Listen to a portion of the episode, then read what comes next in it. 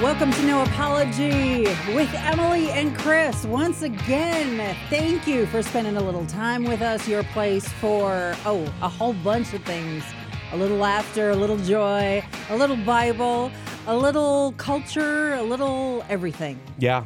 So thanks for joining us. One of the things we want to do is defend the faith with apologetics, and we also want to celebrate Christian living in the joy of our salvation. Yes. In that world, we talk about Christian books, we talk about Christian movies, we talk about food. Food's a very important thing. Food's Yeah, like way yeah. up there. I don't Well, think very many shows go by hey, where we don't talk about You may turn into yeah, you may tune into some show and you you get them talking about recipes and it's boring. We'll make you laugh when we talk about recipes Yes. because it's Food fun. is fun. I don't know why, but uh, you know, we, we we try to have a good time. Hey, speaking of good times, one of my good friends, and I'm not one of those hosts that say, "Hey, uh, everybody I've met for 10 minutes is a good friend." This is a legit good friend, and he's our special guest today, and his name is Scott Mills, and uh, Scott is joining us uh, right now on the guest cam. Scott, welcome from all the way from Nashville, Tennessee. Woo! What's up, everybody? Hey. Thanks for having me on, guys. Yeah, great. And Scott, you you started a new organization. We'll get into your whole background and everything, but you started a new organization with some other guys that I I find very very cool. Um, great men of the Lord who just want to see Jesus' name proclaimed. You started a thing called Faith Film Fan. Tell us a little bit about Faith Film Fan before we get into your background and some of the other stuff I want to talk about when it comes to Christian movies. Yeah, so we uh, because it's been like three years in the making. We, um, um, I think it was June of 2020, which was you know, you know, a lot happened in 2020. I don't Yeah. know if you remember. But, uh, Were you masked up when you did this, guy? we were driving down the road, and and uh, the night before, I was in my hotel room at this event we were at, and I thought, man, we need to reach the fans of Christian movies directly. A lot of Mhm. marketing that goes on uh, goes through influencers and pastors and churches, which is great. But man, we burned them out with all these movies that have been coming out. Mm. I thought, what if we could just get right to the fans? Like, let's let's do something where we can engage them. And so that began the journey to get to this thing called Faith Film Fan, which officially launched um, about six months ago. And Mhm. so you can go to faithfilmfan.com and see it. But it's basically a fan site for Christian movies. So it doesn't matter uh, what the movie is, whether, you know, uh, some of the other things I do, whether we're working on it or not, or we have anything to do with it. We just want to let every Christian movie that's coming out in theaters. Primarily, there are some if it's on streaming, if it's if it's big, if it's made by a, a Christian filmmaker, those types of things that we know. Or maybe a friend and the movie is so small it needs help, like well, I don't know, like Bible idiots. as long as it comes out in theaters, so you need to put Yeah, it back on right. thea- at least one theater. At least Yeah. one theater, right? Yeah, we got it. We, we we did a Bible idiots promotion about four years ago because the movie's like seven years old now. And Yeah. uh, when we did the Bible Idiots promotion, we, we did that through one of your other companies. And, um, you know, we watched it change thousands of lives, but I thought it was going to change hundreds of thousands of lives. You've been with projects like from the Kendrick brothers and the Irwin brothers, where you've seen the hundreds, thousands of lives being changed by films. And in that world, is there one film that stands out to you that's like, okay, that's that was a turning point for the good of that that that's very very special. I know there's a bunch of them, but what one stands out to you, Scott? Well, I mean, if you're asked kind of like what my favorite one has been, I don't know if that's exactly the question you're asking. Well, the question is that kind of like the like kind of the favorite, but but the turning point for the Christian film industry also. I mean, we're there that special moment. So let's you got Yeah. two potential answers here. Your favorite plus then maybe a turning point for the business. Yeah, those are two different answers. I'll give the first, which is a turning point, and it really is a season of Christian films, and it was back, um, really 2011 maybe when it's kind of a season. Courageous, the movie Courageous came out, Mhm. and back in those days there were like two or three movies a year coming out. Um, If that. yeah, and so uh, I think that year there was three, the next year five, so like was really a low number Mhm. compared to today where there's 30 movies coming out a year. Mhm. But um, that was really a turning point that went from a few movies a year to now people began to see the power, even though it, it wasn't the first movie that did well from the Kendrick brothers. They had Fireproof and Facing the Giants. And then other people had movies too that did well. But that was the moment where it seemed like be, people began to take notice. And then then the following uh, two years, we saw God's Not Dead come out. That was a, a marvelous turning point. um, because it did incredibly well, like shockingly well. It was a $60 million box office, and it was completely because the faith community did it. Like they're Yeah. like, this movie is us defending our faith that God is definitely not dead. And they went to the theater to say, I'm gonna I'm gonna join with this message. And it was a turning point movie. Yeah, God's Not Dead and and Courageous both were were big. I've got stories behind both of them. I'll give you the God's Not Dead one first. Uh, I would know when certain friends went to theaters because I'd get text messages that said God's not dead, and after about twelve, it's like, oh, I guess Jimmy's at the theater, you know. You got a lot of those texts, and they were probably thinking you didn't know Jesus, and that's why So I'm glad you have a lot of friends who weren't sure, and they were. Yeah. you know They care. No. Yeah. Now, Scott Mills is our special guest, and he is a uh, marketing guy out of Nashville. And you've got a ton of success in your background. Uh, you worked for Lifeway. You were vice president of Lifeway for a while. You've you've bring in, I think it's you know ninety thousand number one songs, nine, 90,372 number one songs came through your desk, something like that. It's a it's a big number, songs, bro. I don't even know if there's been that many songs. but over hundred number ones, right? Sixty number ones as a Okay. radio Nice. back in the old days. Yeah. Back in the old days. That, see, in all radio people, we end up sticking together. It's not that we want to; it's that the universe says we have to. That's that's what right. we that's what we do. So, courageous. Emilee and I go to watch Courageous in the in the theater, and Emilee, you can jump in on this too. But Yeah. as we're leaving the theater, I, and we had a really strong relationship with Family Christian Stores at the time. I said, let's run over to Family Christian Stores and see how many Courageous products they have. And I said, I bet you they're going to have four and I named the four, and we went inside, and they actually had five, and I can't remember what the fifth one was, but they had the little promise ring, they had the the the The the, the, resolution, Yeah, the and all that. resolution. And so, how much of that world can you talk about as far Yeah. as the the co-marketing with films to help fund the next one? And and not everybody's just getting rich off this. A lot of this is funding that actually helps grow the industry. Yes. Yeah, absolutely. And Coura- Courageous is an anomaly. If you go way back there in those in that year, no no one has ever probably since then been able to capitalize. Number one, all those Christian bookstores are no longer open. so Mm. I know. so what you did at Family and even Lifeway, Lifeway on Courageous had a Courageous corner. Like they literally branded a whole part of the store around Courageous. yeah. They did. Yeah. Yeah. yeah, and they had all that stuff you mentioned, the resolutions, the books, the Bible studies yeah. all that, Yeah. which was which was the point of those movies. You know, uh, being being in the Christian world, this is a differentiator uh, for movies that aren't in the Christian world. Is that there's a purpose beyond the theater, and people walk in to see a movie, but the goal of most filmmakers is that we we want them to engage God's word after the movie, and so Right. it launches into what they hope is a follow up, you know, engagement into whatever that topic was, prayer, marriage, all Yep. kinds of things that have come out since then. But Yeah. Yeah, Fireproof father. was kind of like the trailblazer for that, and Courageous. I think I think that they learned from Fireproof, and then they really spiked the football on Courageous. I thought they did a great job with that. yeah, absolutely. But that doesn't happen. You got to really, as a filmmaker, that has to be your purpose because those Bible studies were written a year before the movie came out in a room with the Kendrick brothers and writers thinking about before the movie was even finished. Here's what we put in the movie as themes for a Bible study on purpose so that people would engage in Bible study. And people don't make movies that way, except those guys. And so therefore, sometimes a movie comes out like, hey, let's make a Bible study on the movie we made. It's just not as impactful. Maybe maybe by the Holy Spirit Himself saying you weren't intentional about about using this movie to get people into God's Word. I don't know. I don't want to Yeah. pass Yeah. judgment. We've got I a think- we've got a six weeks with the Bible Idiot study guide because I mean, like take Erwin Lutzer just as one example. I mean, we, we we had him for thirty minutes, and then we were having so much fun. He stayed. I have sixty seven minutes of Erwin Lutzer dropping gold. He makes maybe 11, 12 minutes of the Bible Idiots film. So we wanted to use all that cutting room stuff and take people deeper into the same topics. But it was Sure. hard to make after the movie. I think pre-planning it would have been would have been really great. Emilee, what's your what's your take on some of this stuff? Well, it's really interesting because the whole entertainment industry has really changed dramatically.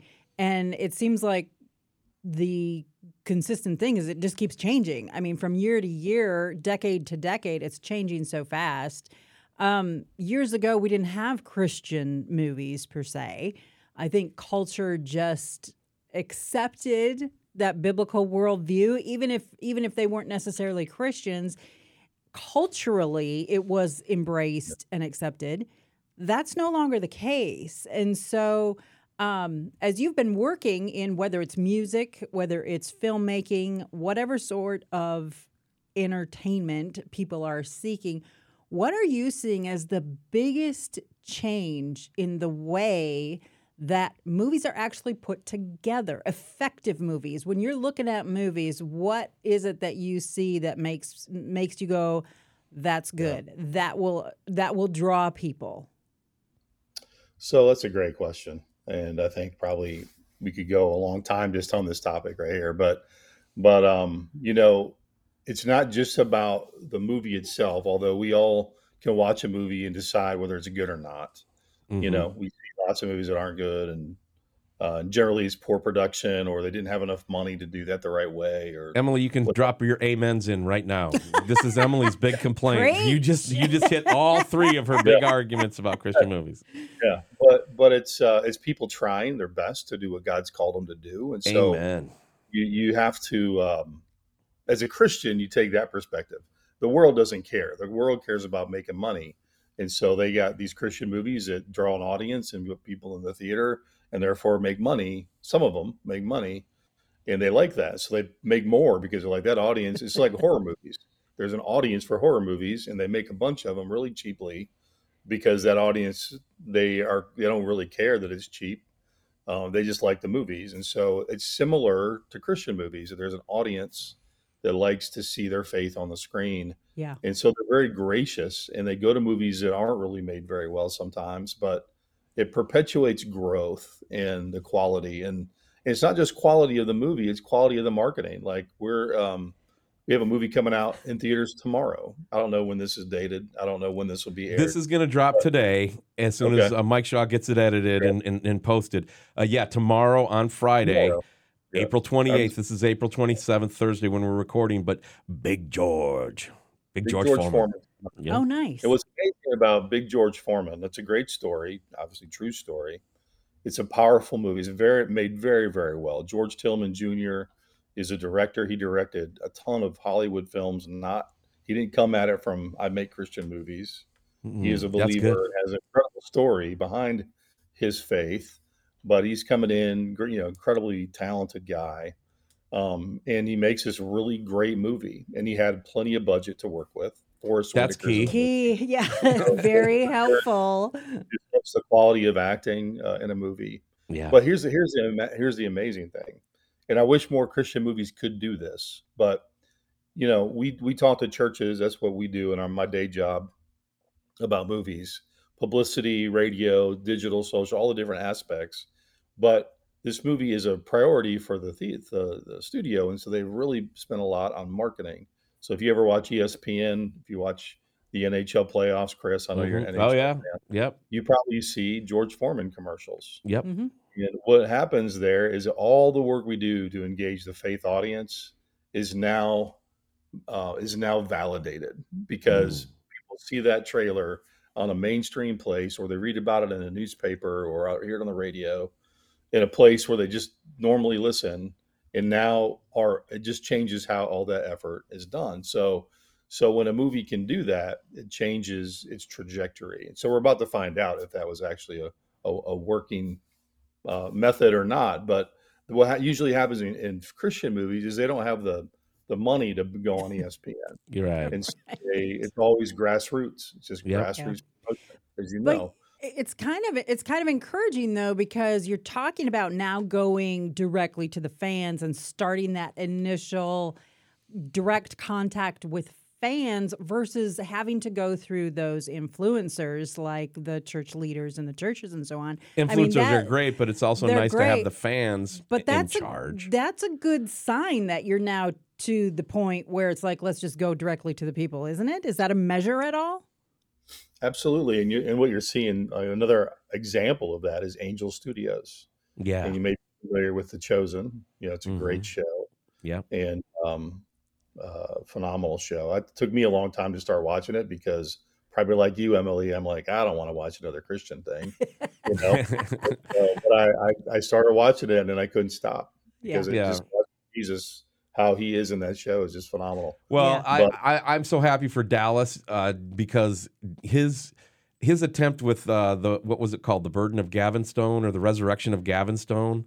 Um, Right, there was a family, a wealthy family that wanted to start investing in Christian films, and I approached them right at the um, approached them. I got connected with them just for them to be able to tell me they'll never invest in another Christian movie as long as they live because they put up a couple mil for uh, Resurrection of Gavin Stone, which was a which was a, a big flop.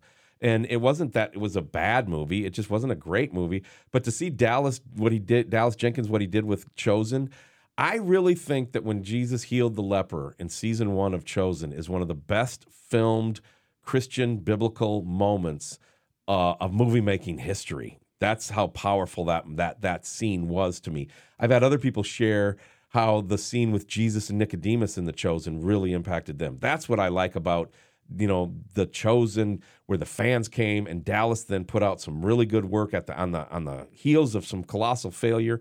It's it's many people don't even know these stories. It's all behind the scenes stuff that that you that you swim in every day, Scott.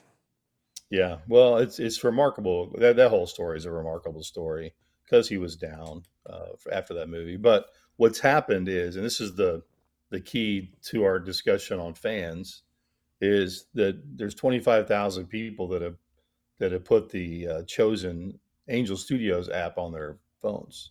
So 25 million people are um, engaging with that content. So what happens when you have a movie coming out? You got 25 million app installs that you can Yeah. communicate. with. Nice to be able to say hi. It's really revolutionizing the world a little bit because everybody's looking at that thinking, man, I wish we had thought of that. I wish we could have got 25 million app installed because you have an audience now you can engage without having to go get a new audience. That's or enough. pay or pay to try to break in to find an audience. Yeah. Uh, you know They what? That gets. pay a lot to, to engage those folks digitally. Exactly. Yes. Yeah. Yeah. I mean, I, I want to talk a little bit about that because I think technology getting into the hands of everyday people, I think has really shaped and you know put forward the idea that hey, you've got people that maybe they're not professional movie makers now, but they can dabble with the technology, and if they hit, if they hit it, if they strike a chord with with people who are watching this, um, they can grow and they can connect. And so it's almost like looking at the very inception of, of filmmaking years ago. You know, only the wealthy people could do it, only the people with deep pockets. And they were the ones then telling the stories. That's changed again now today because those cameras are in the hands of all people. Yeah, and, the and cost we're of- starting to tell our stories. So, um, how is technology, either good or bad, how is that um, influencing filmmaking and, and movie making today? like the cost of entry is so low now. We've got so many different products out there. How do we differentiate between what's good and what's not? Well, I think it's still an art form, and I think you Mhm. still have people that have cameras. That have, you know, we all iPhones or maybe you have an Android. I'm sorry, but No, we're iPhone, we're Apple. We're, we're stuck with that. so, Go know, we have great cameras on our phones. People, Yeah. you've seen all the stuff people have made with hmm that technology, but it still takes an artist, Uh huh. and it still takes great acting. You can't a camera can't make you a better actor. Might make you True. look better. Yeah, And so I think even what what happens though, there's a y- there's a young um, young talented people coming up that are working and have a desire, and God's put in their heart to go make Christian film, film with a faith driven message, Mm-hmm. hmm and that um, and, and they have the technology to be able to get into that sooner. To to you know, uh, back to the Kendrick brothers when they were young, they had a big old you know VHS cam that they would make home videos on. Right, their parents get them a camera, and well now like every it's just changed. Like that same kid now has to your point the tools to do to do so many things. You can buy a drone. You can, you know, drone. You can get one for 150 bucks at Walmart. You know, like yeah. camera. No, hey, hey, we we just filmed Colors of Character in 2018 and 19, and the drone cost versus what it is today, just less than five years later, is like five thousand percent cheaper. You know, in other Yeah. words, to get this shot would cost me a thousand dollars. Now I can do that shot for like two bucks. You know, I Yeah. mean, it's it's it, you know, you go out and shoot 20 different things. All right, let's talk about this. This is something I want I want to get both of your opinions on because um, I'm going to start by saying Emilee feels like this is one of the worst movies she's ever had to sit through. okay, and she's talking about production and acting. I'm All right. saying I'm saying it's the greatest film I've ever seen.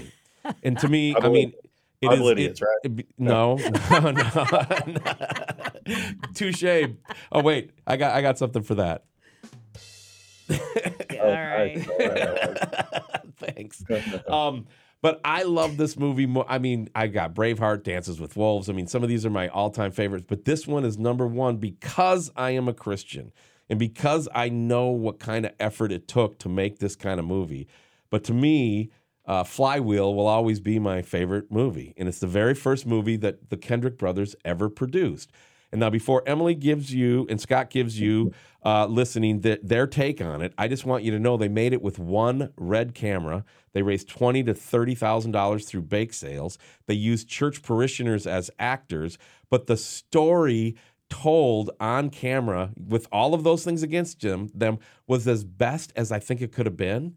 And Alex Kendrick talks about the fact that one of his salespeople, there's a car lot that's part of the movie, and one of his salespeople, they finished shooting on Friday. Again, they got one camera. That means they're moving it all the time. The dialogue, this is painstaking movie making for rookie church filmmakers, okay? The guy over the weekend goes and gets his hair cut. So they got to finish the scene. So in this scene, in the movie Flywheel, he's got long hair for part of it, short hair for part of it, long hair for part of it ding, ding, ding. and but to me, going and the, in two thousand, and I'll get to two thousand five when Facing the Giants was coming out in a minute. But to me, that was a that was such a special movie because of what was around it and because of the message that they gave in it. Emilee, you get the next, and then Scott's going to get final thoughts. Tell me why you disliked Flywheel so much. Well, I didn't dislike know what I mean. Flywheel so much, uh, but I, I couldn't finish watching it. It I was know. just very difficult. Um, because we weren't there yet. You know what I mean?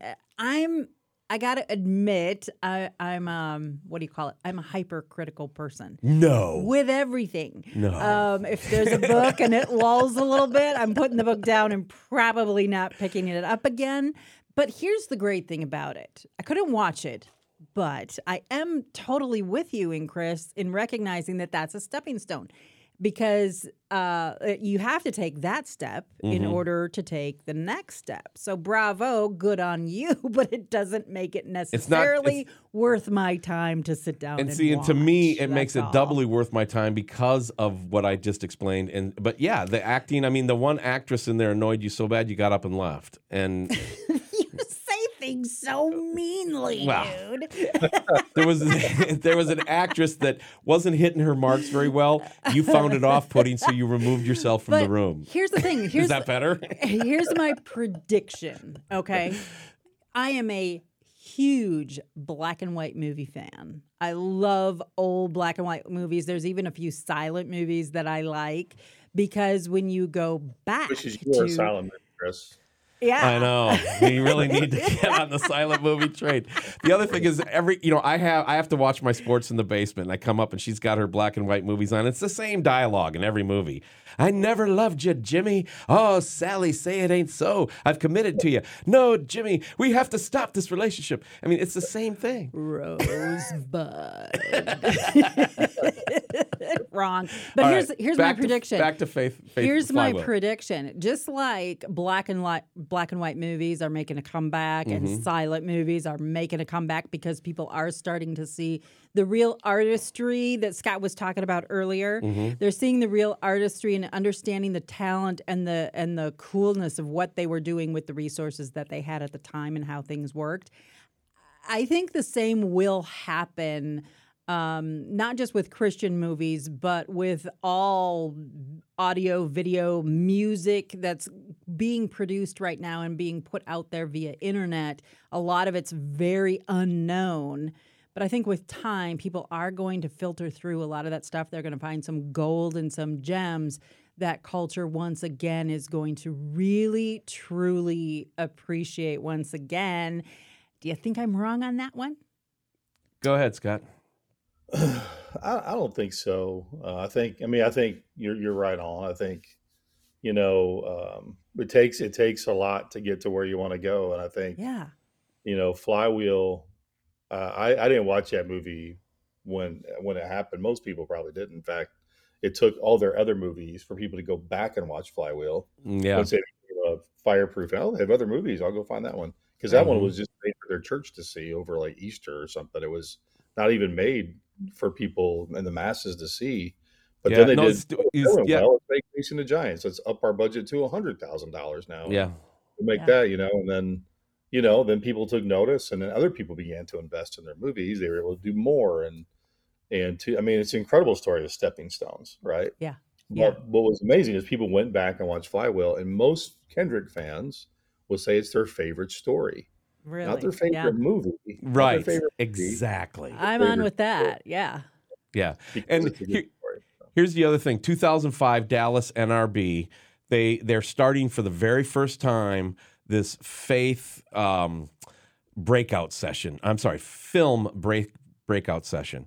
And the reality is is that if you well, first of all, NRB for you listening not knowing what that is, that's the National Religious Broadcasters Convention, 3500 uh, to 4000 industry executives from radio, TV, some of the major churches, all kinds of stuff converge, usually in Nashville or Orlando. In this time, we happened to be in Dallas.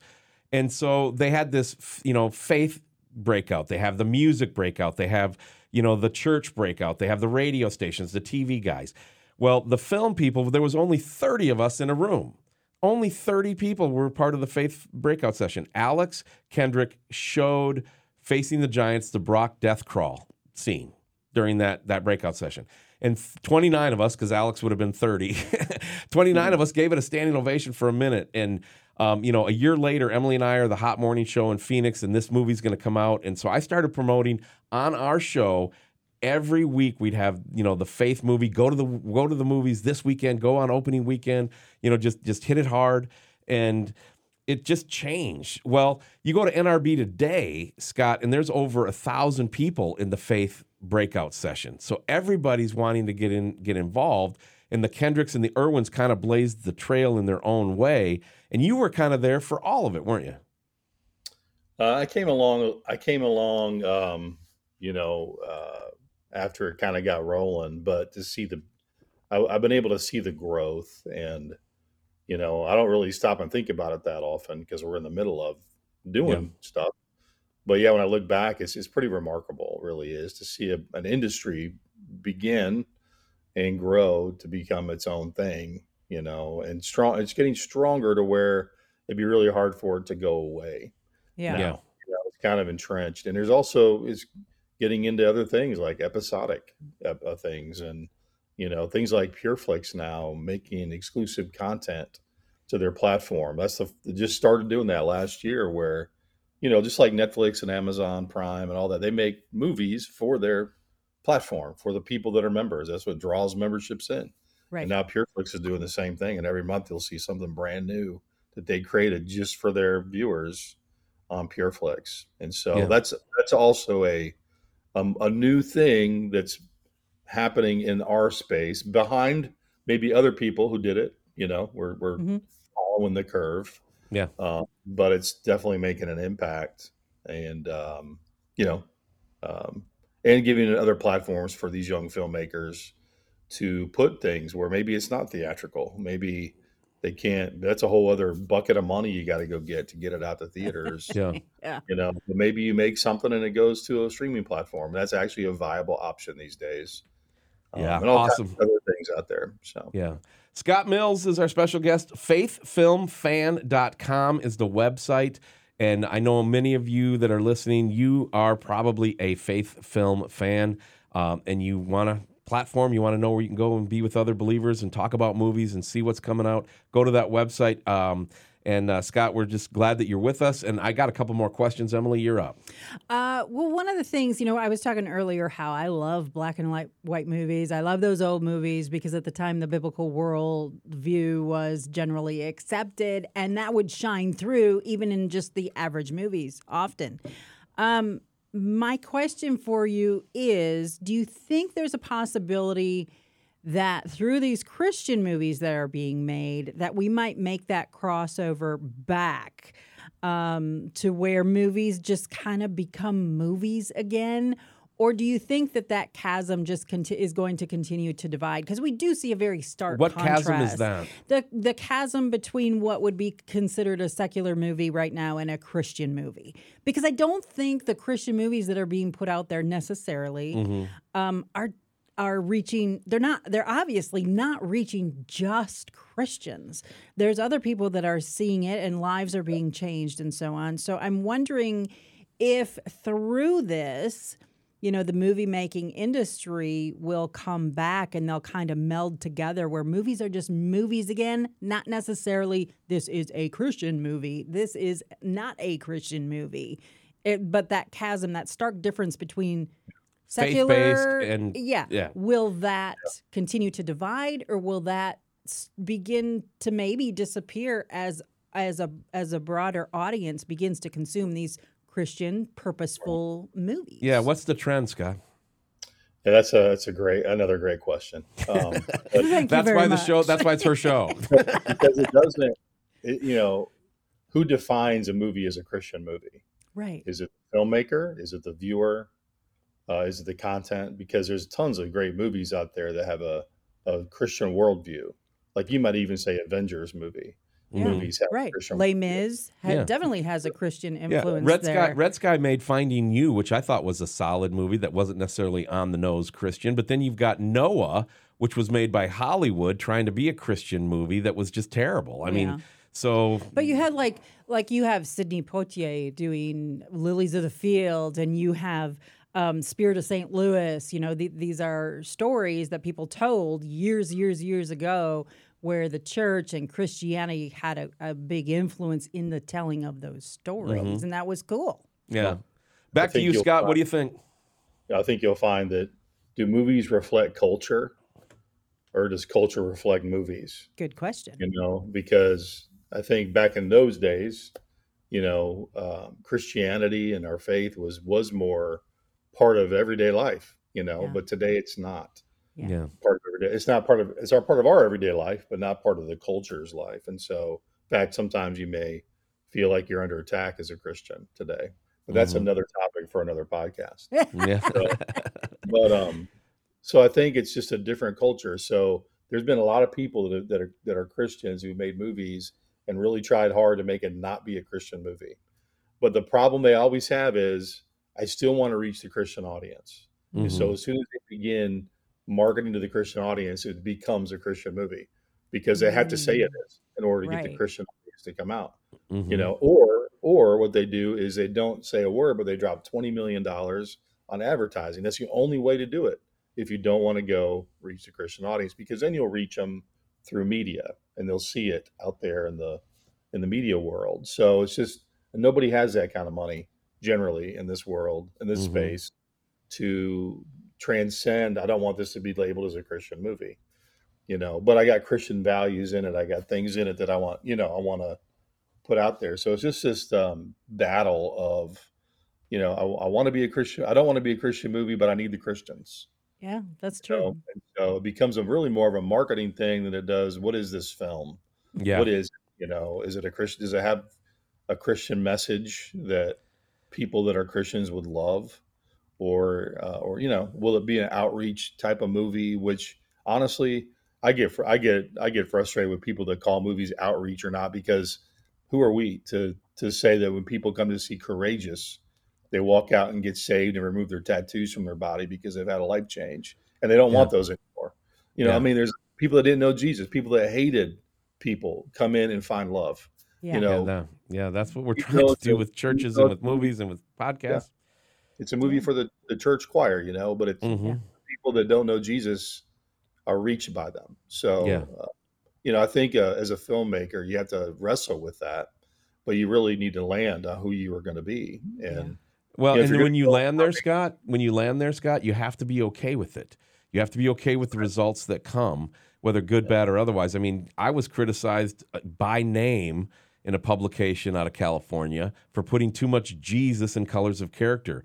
Uh, the, I think the quote is Director Danielson completely missed an opportunity for civil rights promotion. It was all, you know, you've seen the movie, you were part of the marketing team with the movie. I, I, I to this day don't have one ounce of regret. That's Steve's story. That the story right. is Jesus. And then there's people in Steve's world that have come to know Jesus because of the movie. Done. I, I, my, my my work here is done. I mean, you know, pit boss, I'm out. You know, and right. and so right. that balance between wanting to share the love of Jesus osmosis, you know, through osmosis versus going direct to the gospel presentation. Like there's a Christian filmmaker out there, I'm not going to say by name, but almost every one of his movies are just cringy. And mm. you watch the movie, and it's just like all of a sudden Stephen Baldwin will do a camera turn and then just share the straight gospel out of context for the storytelling. And it's it's like where is the fine line and is it a constant moving line of we need to just share jesus through osmosis through regular storytelling versus we need this to be spot on gospel and i want somebody to come to know jesus through this film. Are you seeing filmmakers struggle with that and are you seeing some people shoot themselves in the foot on either side of this? Well i think i think people have got to understand where we are as a culture because if movies can impact culture, then no I don't care if you're a Christian movie or not, you have the power to do something good in the world by having a movie that can impact culture positively. And so, and we we believe that the best way to impact culture positively is through the message of Jesus, and so the gospel. And so, mm-hmm. as a Christian, why would that not be your number one message? Right. So I think they wrestle with it. They don't always think of it that way. They're just making a a story they think will you know be successful and yeah. recoup its money so they can make another one you know yeah. mm-hmm. but um because not all filmmakers are uh, resolute with the calling god has on their life of you know god's called me to to use movies to make an impact on culture. And i see that with with the more the more established like the kendricks erwins like they're working hard to impact culture. Jesus mm-hmm. revolution was a great movie of historical uh, his, historical stuff that is still relevant today. And in, inspired people today to a $50 million box office that will continue to resonate beyond the theater yeah. um, as we remember that uh, what happened back in the 70s but you know so uh, i think a lot of it is filmmakers just got to understand who they are what they were called to be and go make content that reflects that yeah. whether it's a Christian movie or whether it's the next Avengers movie. Yeah. Yeah. Or Scott, Scott Mills. Scott Mills is our special guest. Uh, faithfilmfan.com is is the location of the new project. It's where you and I and Emilee and all of us can get together and and and just love on on movies. I want to ask a little bit about the podcast, but uh, Scott, y- y- you um, you have engaged media. Basically, every major Christian movie in some way, shape, or form comes across your desk. And you know, again, I don't want to you know, open a can of worms here, but you know, the Erwin brothers got Lionsgate. They're basically their bank now. And the story with the Kendricks with Sony's a little bit different, but I love the story of the the Kendrick brothers pitching War Room, the concept. That that's yeah. one of my favorite stories. Um, how much is that changing there? Because they're they both with Sony backing and Lionsgate backing, they have an opportunity that a lot of independent Christian filmmakers will never have. Yeah. Um, how big of a difference is that as you see all these movies come across your desk every day? Yeah, I mean, you know, the biggest problem people face is funding. You know, because mm. and that's that's another aspect of of what we're just talking about, which is there aren't many things that you can have such an impact with with the money that someone would spend, and there aren't many things in the Christian world that spend this kind of money. Like yeah. I don't care if it's a book release or uh, an event or whatever it might be. Like these are the most expensive things we do in our in our faith media world. And so for and, Sony and Lionsgate are not Christian companies at all. They are people that see this as a business opportunity. And they understand what we talked about way earlier in this conversation is the Christians are an audience that will buy tickets. Mm-hmm. And so that's why they do that. Of course, Sony has a different model because they have Sony Affirm. They have a company that just does Christian film. Lions Lionsgate doesn't necessarily have that. They sort of developed it with Kingdom Story yeah. with the Erwin yeah, the but, Erwin brothers are now Kingdom Storytelling Company. Yeah. And so those are really two.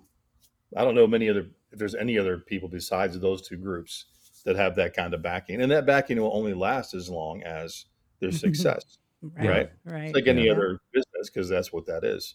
Most people are out there, and, and even those guys were out there, you know, hitting the pavement trying to find somebody who who could see the dual investment of finance, a, a solid financial investment, as well as a solid, you know, spiritual investment of life change happening from this product. And certain investors like to have those two things, right? I want my money to make a difference for the Mhm. kingdom, and I want to be able. I would like to have a sound investment. I'd like to make my money back and Yep. you know reinvest it again. That's a that's Yeah.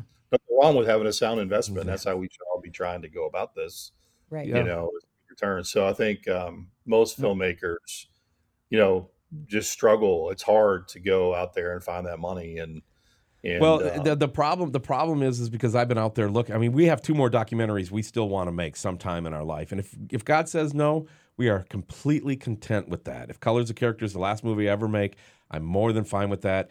Uh, I'm a pastor of a church in Iowa. That's my number one thing. Nothing's going to influence that. But I, I, when I got this job, Scott, I told him, I said, some people, some pastors hunt, some pastors fish. I create content, whether it's podcasts or films or whatever, and you and I still have a dream of putting these other two podcast, uh, other two documentaries together. But the funding is not available, and the main reason is is that the odds of it actually giving a financial return on investment are so slim, and the odds of it having a return on investment kingdom wise are kind of high. I mean, if you make a good documentary and it influences people, it's it's good for the kingdom. But how how do you see the the culture changing? I really feel like the opportunity to raise money for an independent filmmaker is just about gone. I- am I wrong there? I don't, I don't think so. I think there are still people that want to get behind somebody who has a great message to share. You know, there's um, some friends of mine put out a documentary called "The Fatherless Epidemic," and they're they have a ministry where they serve kids whose fathers don't exist anymore in their life, or there maybe their fathers are exist but they're they're absent mentally, Mhm. and uh, it's just to raise awareness, but also to provide hope for hey, there we can all step up and be a father to the fatherless Yes. you know we can do something we can take into a ball game or whatever and so that's it's, it's a it's a hopeful documentary 60 minutes long and they they made this movie from their own pockets and they put it out on youtube a month ago Mm. It's had almost right it's going to pass 60,000 views of that film in the next week so it's it's uh, a lot of people are watching it Yeah. and becoming Well- aware Go ahead. No, no, they're be, just becoming aware of the issue of the ministry. Of it's being used to really just create awareness for all of that, and it's good for them, Mhm. and that people are becoming more aware of their ministry. You know, Yeah. so they had a different kind of purpose, and they do hope to make money from it, to, just to help support the ministry. Yeah. You know, find new donors or whatever. So uh, Yeah. they made it real easy. You didn't have to sign up to get it. You just went on YouTube and watched it. So. Yeah.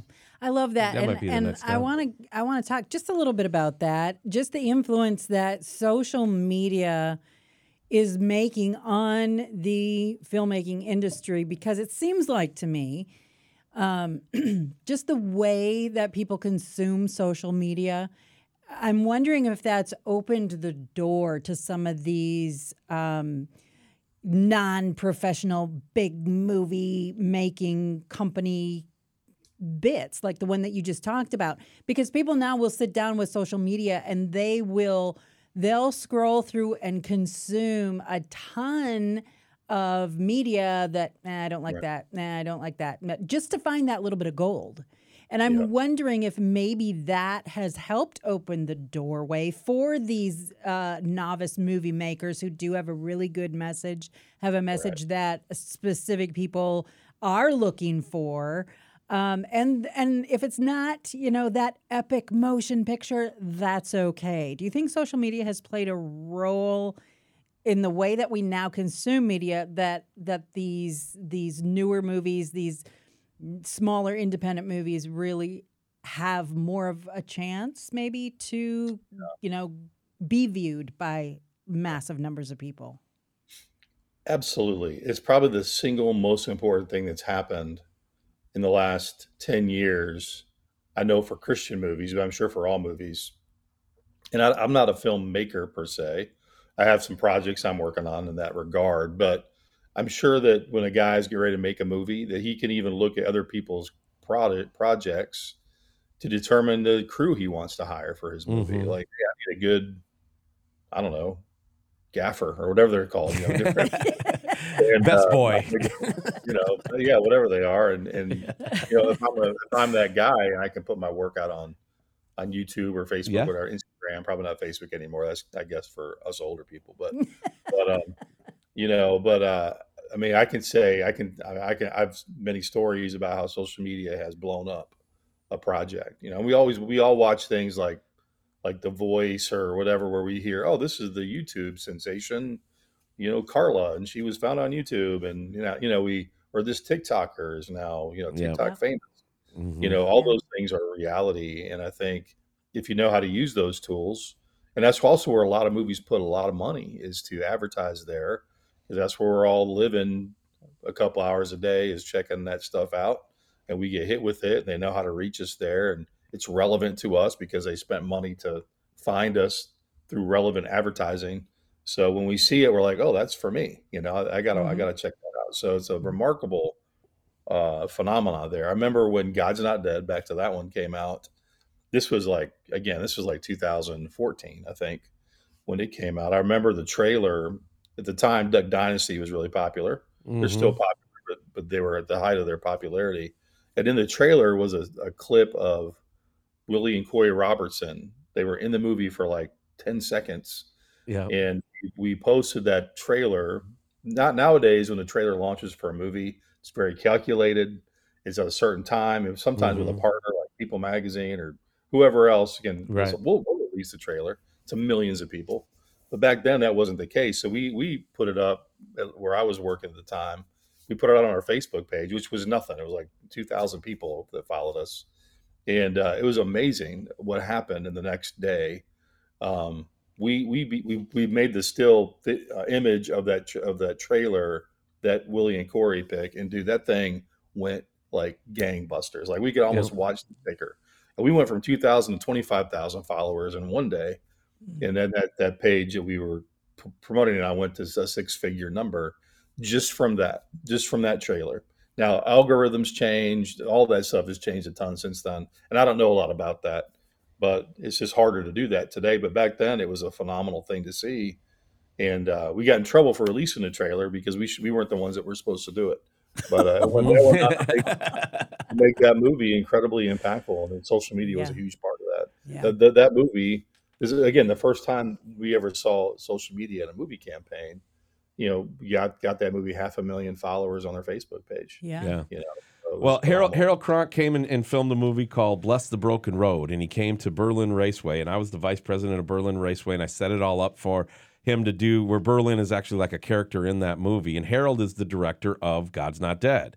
And so we we had a conversation. He came over to the little radio station, internet radio station headquarters we had there in West Michigan, and I started laying out Bible idiots. I started saying, you know, this is we're making this documentary, and right now the working title is I believe uh, I believe in the Bible. Am I an idiot? And we're thinking of shortening it to Bible idiots. And Harold told me he said that that name will hurt you. And and he was right, okay, but it was also an opportunity for me to ask him: Did having Willie and Korie Robertson in that one minute, they were literally a cameo, one to two minutes in the film, but yet it was in every trailer. Do you think that made a difference? And he just smiled and wouldn't answer the question.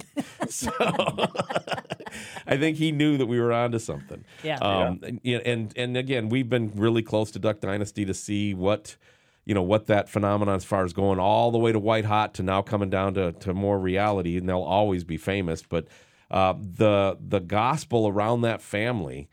And Phil has said a lot that the fact that they prayed at the end of every episode really made an impact.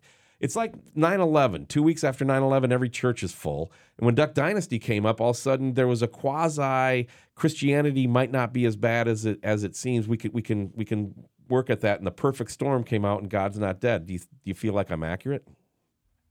Yeah, yeah, absolutely. I mean, it just timing, all that came together. And made an impact on that movie release for sure. Yeah, yeah, for sure. And we don't know what the next one's going to be. And Scott, you're the guy who's supposed to manufacture that stuff. you manufacture right. hits, right? You're the hit maker. All right, Emilee, you got one more question for him because we're running I out do. of time. This is yeah. I don't want to keep it too long. This is um, kind of a weird one, but just think about it for a minute because I really want to know. Okay. Number one, I want to know what your favorite movie is. Doesn't have to be a Christian movie. Just what is Scott Mills, who is he? what, what's your favorite movie? But more importantly, because that's just the curiosity part of it, more importantly, why? Why does that movie, why does that story connect with you so much? Okay. I'm going to answer that with three movies. I okay. my guy. we can go there. Yeah. One of them is is probably one of my favorite, what I would call a faith film that I got to work on, and I'll, I'll tell you about that one last. I, okay. I grew up in, in the Midwest. Uh, Joliet, Illinois is where I grew oh, up. Been there. So not yep. probably far from where you guys are there. But uh, and so uh, one of my favorite movies of all time was the movie Rudy. I know mm. yeah. I may what you were expecting, but I'm a huge sports fan, and mm-hmm. Rudy is from Joliet. And so when I saw that movie, and I he went to Joliet Catholic school and all that, which I did not go there, but I knew it, knew the football team a lot of people went to Notre Dame from Joliet, played for the Bears, all that stuff. And so I was a big fan of that movie because I recognized where he's from initially, but then I just loved the, the, underdog story. And so that was one of my that's one of my all time favorite movies. And then also being from the Midwest, and another sports movie was the movie Hoosiers. I was gonna say uh, Hoosiers. and maybe that's stereotypical of people my age from the, from that part of the world, but yep. But I like that movie was also inspiring for the same reasons. Uh, just a good comeback story, and um, you know, and both are based on both are based on true stories. That's kind of ironic too. Yeah, and I played basketball and in yeah. Illinois, Indiana was right there, and just a lot of connections to that story. But those are probably two of my my favorite non Christian films. All right, here comes um, the big show stopping number. What you got? A beautiful day in the neighborhood with uh, the story of Mister Rogers. Oh, yeah, you did work on that. I remember that. With uh, Tom Hanks uh, playing Mr. Rogers. I learned so much about Mr. Rogers in that campaign, and he was a remarkable man mm-hmm. that I really came to admire because of mm-hmm. who he mm-hmm. was and what he stood for and how he did it and how he, um, you know, really espoused Christian values a ton in his personal life, in his show, and how he even challenged things in his own way, like racism and things like yeah. that that we all know about. Um, how he talked to kids and how kids responded to him. So anyway, I just loved that movie. I loved how Tom Hanks portrayed him and and what that movie was all about. So that was one of my favorites to work on. And really, you know, campaigns that we work on can be uh, a lot of fun.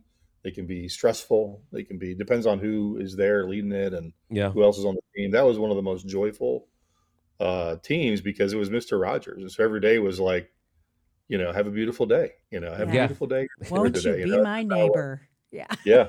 Exactly. I love it. Got to take off the jacket, put on the sweater. You yeah. got to take off the shoes and, and put on the slippers yeah. or the tennis shoes or whatever. Yeah, the fantastic. Sneakers. All right. Any final thoughts you want to leave with us today?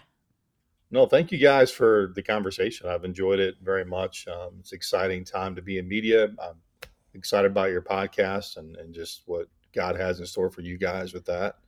And so just glad to be part of it today and enjoy enjoy talking about movies. It's a lot of yeah. fun. Yeah, and this was our introductory, uh, just kind of getting to know each other, our new equipment, our new show. Our new show is just getting started. But Scott, we're hoping that you come back on at least monthly and talk about this month in Christian sure. films. I yeah. think that would be fantastic. Again, faithfilmfan.com is the website. And um, that's that. Tell tell us real quick. We only got a minute left with you. Yeah. Um, uh, I mean, we could talk all day. We we have the time. You just don't. you got people waiting for you at the top of the hour. uh, tell us a little bit about um, the uh, Oh, I lost my train of thought now. Just it just escaped me. That happens. It was a. Wow. It was, it, I know. Right on the air, live. We can't stop this Here, either. Here's how you can engage Faith Film Fan. Maybe that's where you were going. Oh yeah, yeah, yeah, yeah. um, the podcast. You you got a really cool podcast host. You got some stuff going. Just un- uncork the the elevator pitch for Faith Film Fan because I think the Christians want to be a part of the movement, if you want to call it that, or the brand of being a fan of faith films and having now a location, a podcast, all of it. I mean, it's you guys really. I think it's so cool. Tell us that yeah. elevator two minute thing. Yeah, so Faith Film Fan has just a, just a few things for fans. One, it has all the new releases that are out now and coming out, so it gives you an uh, update on what's coming next. So as soon as they become official, you know, we know about a lot of things in the works. Mm-hmm. Once they official, a press release comes out. They go on our website so you can see what new releases are coming uh, to theaters or even in some cases streaming. Uh, we list out uh, popular movies from from the past. You can kind of look through uh, to discover and look look through where maybe where they you can find them. Like if you want to find out where uh, Facing the Giants is now, you can go there and it'll give you a link to where it's streaming or That's where you awesome. can find it. So it gives you that. We have movie news, so you can read all kinds of uh, news features on what's happening in movie world. We have a podcast, as you mentioned. Rick Altizer, is podcast host. Now, who who's he? Tell everybody who he is. Yeah, Rick is a former music artist from a long time ago, and now filmmaker. He made several documentaries. Too. He made a couple of Chonda Pierce movies, a Russ Mhm. He made "Show Me the Father" with the Kendrick brothers. Um, is one of his most recent releases. A really great movie. That's a great. and movie. so so he still does that he's got other projects in the works but he, he's the host of our podcast and our podcast is very timely meaning like our latest podcast is with um, rich, rich Peluso, the head of sony affirm films around the release of big george foreman so you can Mhm. go hear what rich has to say about that movie and and generally we are on you know if there's two two or three movies coming out this next month you'll hear about those in our podcast with somebody an actor, a director, or somebody from that movie um, on our podcast. So uh, it's very, very new. The podcast is only maybe 10 episodes out now. So uh, we do two a month. So you'll, you can stay tuned to that and check that out on the uh, website. You can also be a fan and go there and sign up to be a fan. So we Yeah. just click the button, join our email list. What happens when you get on our email is we send you that same content via email. And whenever there's a new movie coming out, like George Foreman tomorrow, you'll get an email the day before, just letting you know, reminding you that the movie's coming out the next day. And so um, uh, those are just some of the things that we do to keep you informed um, about what's new in Faith Films. yeah. Awesome. What was the name of the plugged-in movie review guy from Focus on the Family back in the day? I think he's passed now. What was his name? Bob somebody. He's uh, he's retired. He's not Oh, passed. oh, he- okay. He's retired. I knew he was. He was. He was somehow gone. Forgive me. Um, he's uh, living in right now, like everybody should when they retire. Right? Yeah, exactly. what was his last name? Bob. Um, He had a really hard last name, Chris. I, I can't believe you're even asking us to try to remember that right now. I know it's something. Anyway, Bob. Bob had this focus on the family plugged-in movie review. Yeah.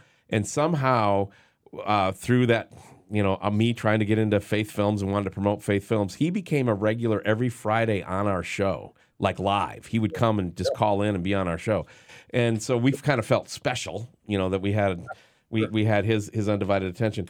But we would not we would we would review the movies and i want to do the same thing with you. Now this is your long form with us and and thank you for that. It's introductory. We're just getting this thing started but i just can't wait for you to come back and us to do that like plugged in movie review kind of thing through the through the lens of faith film fan because that's really at the end of the day what what we are. I want to get into the next time scott. I want to talk about storytelling and how i want to see some legit likable Christian characters in secular films. That's my that's my dream.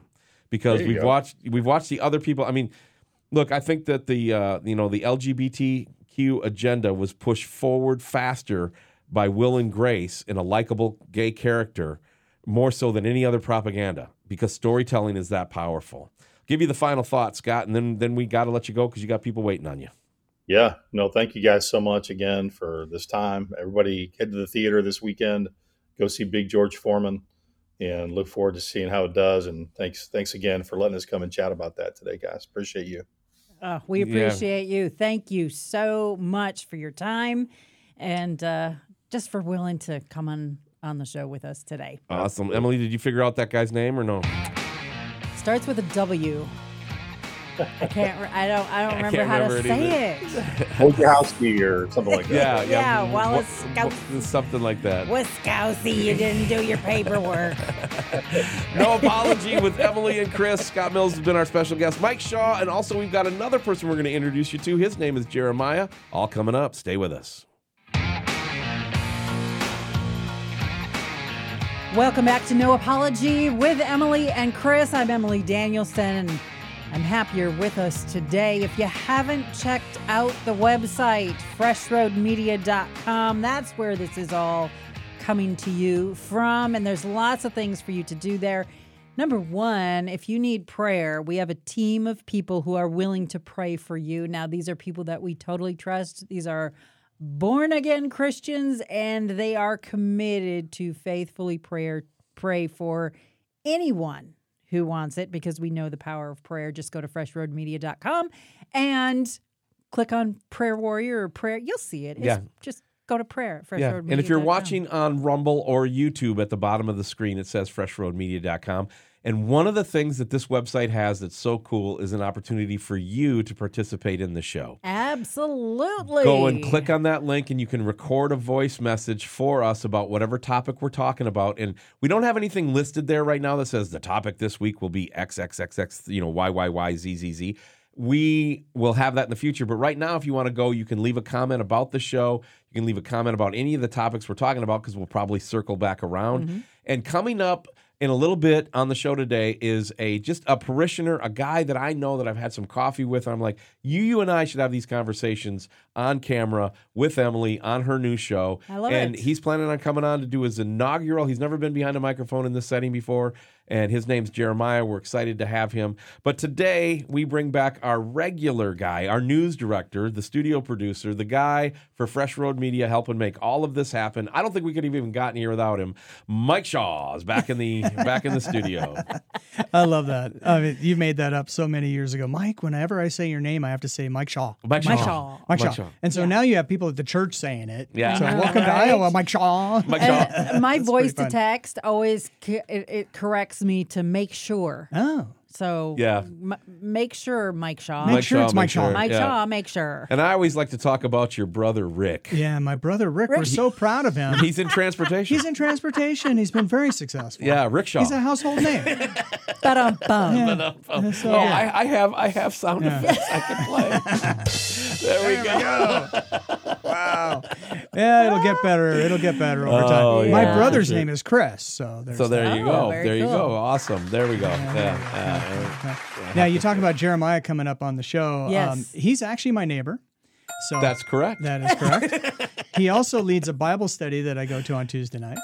also correct. Correct. Very Yeah. good. And he saw a Sasquatch once. Saw what? You what? What? A Sasquatch once. He You saw saw a Sasquatch? Sasquatch once. I was giving you an saw opportunity. Sasquatch. I was giving. I know. Mike Shaw, what did you say? Uh, so he saw a Sasquatch. once. He saw a Sasquatch one. Oh, that's my brother Rick. No, I'd like, anyway. I'd like to see voice text spell that out. Uh, what no, did you yeah. say? he saw a Sasquatch once to give you an opportunity to use the other sound effect. Oh, There it is. I Thank did them you. both on accident. Right. Yeah. I'm still getting used to this. I tell missed you, rehearsal. I'm Emilee can tell you from uh, from 20 years on the on the air with me. Once I get these down, it's gonna be a Oh, it's gonna be great. Oh, It's gonna be a blast. Today so we is do not have to give day. you. Here's my here's my favorite here's Yeah. my favorite We got to thing give to him do. opportunity to practice. My favorite Yep. thing to do is when somebody's just as a guest is just droning on to just Yeah. Yeah. bring up the crickets. yeah. The other one is that elevator music. Do you know which one that is? I think it's on Uh, the next page. Uh, I think it's on the next page, third one down on Yeah. the left. Yeah, yeah that's the one. There it is. Mm-hmm. Yeah. That's the other one. You I could. love that. I love the 1960s, 70s, like lounge music or Yep. whatever you want to call it, that elevator reminds- music. That reminds me of a cartoon where they're just waiting for stuff, and it's like. Da, da, yeah, grocery Yeah. store music. Yeah, yeah, for sure. All right, Mike Shaw is Yeah. our news director. We got a Yep. news story, then we're doing right on, way off, and then Right we're going to end today's program with uh, somebody who's going to make their broadcasting debut. But uh, Mike Shaw, and his name's Jeremiah. Mike Shaw, what is Jeremiah's your top? What is your top story today? Well, I was perusing the interwebs, Yeah. as I often do. yeah, And I was on the Twitters, and uh, there's a pastor, actually, I think he's in Georgia, okay. but he started this Twitter account. He just throws out God's word out there. It was really cool. And he actually brought up this Fox News story. Okay. And so this is torn from this morning's headlines, this morning being April twenty seventh. Thursday. Yeah. So uh, this is Wendell Talks at Wendell Talks. Here is his tweet. So under the Biden administration, attacks on Christians are growing rapidly. Take a look at these very alarming stats so far this year. And then he goes on to quote the article. According to the report, 69 acts of hostility against churches in 29 states have already occurred during the first quarter Holy cow. including 53 acts of vandalism, 10 arson attacks or attempts, three gun related incidents, three bomb threats, two other incidents such, such as assault. The statistics represent approximately three times the number of hostile acts uh, recorded in the same time frame last year. wow. Wow. and we're not hearing about this, No, are we? No, No. It's a Fox News article, so I'm I'm not a fan of Fox News. I'm not a big Fox News. Uh, I left Fox News two years ago, and Yeah. and what they did to Tucker Carlson, we kind of know what that's like. Yeah, yeah, that's true. Because like people oftentimes accuse me, yeah, you just you need to get your news from somewhere other than Fox, and I'm like, um, yeah, I do. Yeah, I do. Yeah. So I do. I, I, do. don't watch Fox. Yeah. So and, and So, but- and I don't watch CNN for the same reason I don't drink water out of the toilet. But that's a whole other story. so you're not you're not going to story. see you're not going to see this story on CNN obviously Right. not MSNBC not CBS ABC NBC Fox News has it um, I think it's important and the reason why I chose this story for today Yeah. is because when I was in Tucson and I had my news talk show and we did a lot of Christian comment uh, con- um, content as well Sure. and one of the things I had a, a friend of mine on, and she started a ministry. She had this Department of Defense background, FBI background, military background. She was awesome. And so she did training for churches for security. right. And she brought up uh, many times on the show that God put it on her heart to do this and a sense of urgency. wow. And so the church I left in Lubbock has a nice security detail Yeah. headed up by a good friend of mine whose former military was in the Vietnam War. Very capable young man who used to help the police department in Las Vegas, those sorts of things. Um, Chris, we talked to a guy who ran uh, uh, ran the security at another church here in Iowa. Yeah, he came to the youth event we had last night. We had a we had a community wide youth event. Literally in Iowa, there are churches that don't think completely alike theologically, but there's enough like mindedness there that we can do things like have our youth groups come together for a citywide event. And so that's what happened last night. And we at our church had the opportunity to host it, which was the first time in my 10 month tenure here. So that's was- pretty cool. It was really cool. And so to talk to someone else about what they're doing with security, Yeah. My point is if you're listening and you have a church, you go to a church, you're a pastor of a church, uh, if your church doesn't have security or take it seriously, do that, please. Yeah. Yeah. So even if you even if your church is small Yeah. and rural, guess Yeah. what? You're probably even a bigger target because of that. You never know where it's going to happen Um, next. We trust God's, um, you know, hedge of protection around us, so to speak. Yes, yes. But 69 acts of hostility Yeah, against churches in 29 states, and that's in the first quarter. And we've been, Emilee and I, and Mike, you can testify to this. You were you were around our show in 2007, 2008, 2009. When it was probably at its peak of popularity, Yep. and we were criticized for trying to sound the alarm as the watchman on the wall for some of these things. We, we Yeah. were we You're were ahead of your we were time. alarmists. You're ahead of your we're time. alarmists saying they hate. Conspiracy theorists. You're just trying to scare people. Well, the problem with Yeah. my conspiracy theories is they keep coming. Yeah, you know. yeah. Chris, Yeah. you're an alarmist. You keep saying that these people want to kill you. So they go to those people and they say, "Yeah, we do want to kill them, but we're not going to say that out loud." Okay, we won't say that. See, Chris, they have said that they're not going to say it out loud. You're wrong. Well, we don't have that Well, problem anymore. I've- now they're making websites and they're making public well, yeah, proclamations I all over the place. personally, It's I- out there. I personally have had written death threats to me. Yeah. and so Same. like I know it's I know it's real. And here's mm-hmm. here's what sin you, does. you really you haven't really accomplished for the kingdom till you've gotten a death threat from a liberal or a lefty. and see, li- I, I, sh- I got to correct myself. Lefty is different than a liberal Mm-hmm. in my world because I got a lot of liberals that I think are teetering on authentic Christianity, and whether they have it or not, those that usually find it kind of come out of that. Yeah. But back in the day. Both liberal and conservatives could agree on things. Mm-hmm. Yeah. Lefty has changed all of that. And they could we could talk about issues back in Yeah. the day and agree to disagree and e- and maybe even move the needle in our opinions a little bit one way or another depending on facts Yeah. and and logic and reason. Yeah. Uh, now it's just a ye- shouting match and who can be more angry at whom. Yeah. Well, you know, the thing is, is that we have no credibility with them whatsoever. In fact, the whole deconstruction movement, which comes out of progressiveness, which comes out of liberalism, is based on Postmodernism, we don't yeah. talk the same language as some of these people. So, you know, the pastor has no credibility, grandpa and grandma have no credibility. They just don't get it. They just don't get it. They, They don't, don't speak. speak the- our They don't speak our language. From the language. pit. You know, I, I thought they spoke English, but that's a whole other story. you know, uh, i- i- again, it's it's making yourself so special that you have to have special revelation, and therefore everything that you do has to be christened with rightness. So even though the Bible says if you doubt, there can be mercy for you. it- who needs mercy? Everybody. People that's doing wrong, or people that are doing right? yeah. Uh, you know, so oh, the answer's in the questioning. Said no smart person ever. Mm. No, just- no. I, I'm I'm gonna go off on a tangent here, and it's we don't need that It's today. so- important though, you know, you get let God's word be God's word, let his Holy Spirit uh, be the Holy Spirit, which is God the Holy Spirit, by the way. And so this emergent church, the liberal church, Mm-hmm. deconstructionism, it's all uh, sh- uh, wolf in sheep's clothing. Yeah. Yeah. You know, It Do- is, and- yeah. they deny the but they're so the- nice, Mike. Yeah, they well. just really want to share the love of Jesus. You know, as long as you are more important than the other person next to you. Go But ahead, Emilee. Save me this from myself. This is really important because this Yeah. touches on not just the false doctrine that's in like you know the postmodernism and deconstructionism, but it goes back to what you were talking about as well, Mike, um, about the the violence in the churches and so on.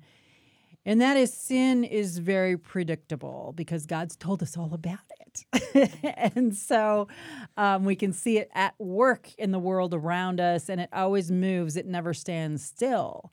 And it goes from your mind where you're thinking sinful things. And if you don't get that in control, if you don't get on top of that, if you don't take every thought captive for Christ, where does it go next? it comes out the mouth and people start talking about it. And then you'll hear things like, well, of course they'd never do it. They're, that's just hyperbole. Um, you know, the, no, no, no, no. Sin is taking the next step. Where's the next step that sin goes? Goes from the head to the mouth to the hands. And, and people actually do start carrying it out. And we're seeing that progression um, all the way from those false ideas that are even infiltrating the church to now churches are being vandalized and burned and and so on If and the so- violence is escalating Say, preach it. and the next step that sin takes is it demands our participation it's Yeah. not it's not happy with us just accepting it Oh, you mean uh, silence is violence? yes Oh my gosh. exactly I, exactly I would like to add on that you know if somebody out there makes a statement about transgenderism or homosexuality, mm-hmm. that's inciting violence. You have to capitulate. You have to bend the knee. You have to be mm. part of that, or you're inciting violence. Where, on the other hand, if lefty comes along and he wants to incite violence on Christians, there is no outcry. No. They, they actually are now starting to say, yeah. yeah i mean jane That's fonda good. That's not even a felony if it's against a Christian. Yeah, Jane Fonda said as much on The View when they asked, oh, you know, yeah. what can they do about people who don't support abortion? And and Jane Fonda's response was murder. Yeah. And oh, people kind of laughed. No. People kind of chuckled a little bit, and oh, she's just joking. She's just joking. But the look on her face was like, no, I'm I'm not. And she's not the only one who has said those things. So I wanna like bring up a said, from the mind to the mouth to the hands. It's becoming more and more common. I want to bring up a quick scenario, and then we have to go to right on way off. Right and, on. and the View and mm-hmm. Jane Fonda. Yeah. Yeah, let's yeah. just let's just switch up the View for a minute. Okay, the View is now hosted by John MacArthur, John Piper. there you go. Uh, Charles Spurgeon comes back from the dead. Yeah. I'm liking this. R.C. Billy Sproul. Graham, I could R.C. watch- I'll Sproul. watch That's this the one. five. Yeah. And, and pick pick one. And since people are coming back, Adrian Rogers. Yeah, Adrian Rogers. Okay. too. All right, let's just pick one. I'm just going to say John Piper. Okay. John Piper turns to the camera and says, "All those people that um, that are whatever, you know, a part of the the alphabet soup, LGBTQY XYZ, the better option would be to have them murdered." Oh, What kind of outcry do you think we would be facing as oh Christians? Now, no Christian's ever going to say he would that. never say that. But the point is they can say that about us, but we can't even disagree with them on the most benign. Let's come together and We reason and have a conversation together. Right. We can't say we don't agree. Yeah. They can put forward these outrageous statements. Yeah. But And- we can't say. And so well, I will don't end with agree one little that. thought, and then it's right on way off, and I'm coming right back to you, Emilee. But All it's right. this: I want to know why we can't have a conversation in the public square of the thousands, thousands upon thousands of people who've come out of homosexuality and said they're living And their best life in Christ now, and Yeah. transgenderism. Why can't we have those conversations? Why don't they get a say? They don't matter because it's not part of the evil narrative that train has to continue to churn on. So, I have oh, to, uh, happy day. Let's do a happy fun segment called Right On No, Way I, ha- I have to. say, I Mike? have to say something because All it's because it's apologetic in nature. Come Yes. let us reason together. Yes. Awesome. This is one of those proofs that Christianity is true. Hmm. Because if Christianity wasn't true, why do why do they go after it so hard? Right. Yeah. And so it's just Very, an, very good point. so it's just another proof to me that the Bible is true and we should stand on it. Yeah. right. I Well- mean, Christianity should be as irritating to them as unicorns. You know what I mean? It should be. It should if be. it if it wasn't If true. it wasn't so well, But it's- unicorns it's annoy so the true. heck out of me. I gotta tell you, I can't. Every time I see one, I get worked up. Hey, your next car is going to run on unicorn. Um, I, I didn't say the word. Unicorn, unicorns, Unicorn, Unicorn- emissions. Flatulence. there unicorn go. emissions. There we unicorn, go. Bigfoot, and Nessie. I, I Yeah. just, you know, I, every time I see one, I, I get really worked up. So, All right, I love the fact that we've lightened the the spirit Yeah. a little bit here because right, we Emilee, need hit it. that. We need that in I- today's world. you know So what I need? You know what I need? I need I need an intro like music for Oh, the um, Right On Way Off for the right on way off. Like yeah. here's Emilee Danielson I with want- right on way off. I want a right on way off row woe jingle. Okay. We- Robo. Yeah, We have we have been assigned a task jingle. for the for the next couple Can weeks. Can I write a short song? All right, this show this show's just getting rolling. Um, I need I want a template too. For now that we have cameras, just to put up there to say Oh, right yeah, on, right. way off. All right, Yeah. right on, way off. We should have little paddles. That would be paddles. green and red. Green and red. And the Russian judge gives it a three. well, the French judge had it at a two. No, who hates you more? I'm kidding. Uh, I that's a love joke. the French. All right, right on, way off. Emilee, hit it. All right, first question, really tough one. All right. Dogs are better than cats. Right on, way off. I'm gonna. that was good. Mike, I don't even know if you're a pet owner. Oh, Mike loves animals. He took care I of know our dogs. you do. Yeah. I know you Love do. I know you're good with them. Um, but dogs are better than cats. I wouldn't. I would not even know where to begin with your Yeah. thoughts. You don't on know what my answer's do you gonna be. I do not know. I'm way Dogs off. are better than cat. Right on, way off. I'm You're, you're way off. I'm way off. I am. I well, I drive a Volkswagen Beetle, and I'm a cat person, and I like soccer. It's amazing. I'm a conservative. Um, Are you even a guy? or a guy. yeah. I've got a chick car, and I like All right, quit, cats. quit stereotyping here. Oh my I'm sorry. That was low hanging fruit. And, was- and honestly, a decade into this transgender dysphoria Hey, thing that hey. we're dealing with, it, I I almost feel up- bad. for that lighthearted, joke. lighthearted. I Dogs tee him better up. than cats. Chris knocks him down. Yeah. All Yeah, right, Mike. there you go. Dogs are your thing then. So I love dogs and I love cats. And growing up, we raised parakeets and we had a kennel. We had 40 some dogs at one point. Uh, we had three outdoor cats that were really buff.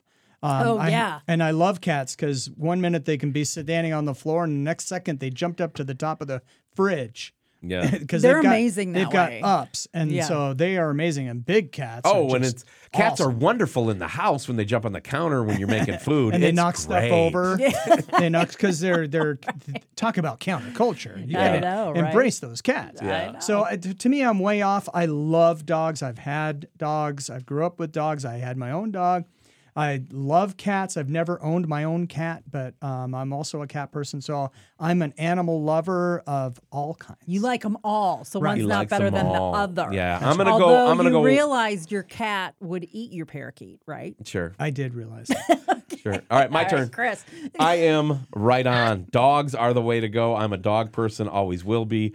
Uh, the only cats that I've ever really even liked in, at all are my kids' cats. I have I have grown children that have cats, and even Lexi, this big fat gray cat of my son's, when I'm sitting on the couch will jump up on my leg, look me in the face, and literally go at me, and then turn And around and just walk, away. And. I still Cats are love so cool I like still that. love Lexi because it's my son's cat. But uh, we had outside cats when we were living in the country for a while. Some of those were kind of cool. Mm-hmm. Yeah. But nothing comes close to having your buddy dog with you. And I, you know, my, one of my good friends, Warren Calloway, who was the cinematographer for Colors of Character, he's probably going to be a guest on the show pretty soon. Um, he's a board member at Fresh Road Media. That's so scary. uh, he comes up and says some of the craziest stuff. I'm a little nervous. No, Warren. yeah, Warren, Warren said that uh, dogs are a lifestyle, and I'm like, yes, our lifestyle we've chosen. In fact, I even bought a car and kind of um, modified it to haul my dogs. And you're like, are you serious? I'm like, well, I take them almost every day. Of course, I'm serious. Mm-hmm. I don't. I don't have kids. My granddaughters live live six states away. I get to see them once a year. Yeah, the dogs are our lifestyle, and it's one that I really enjoy. Emilee, are you right on and way off on your own question?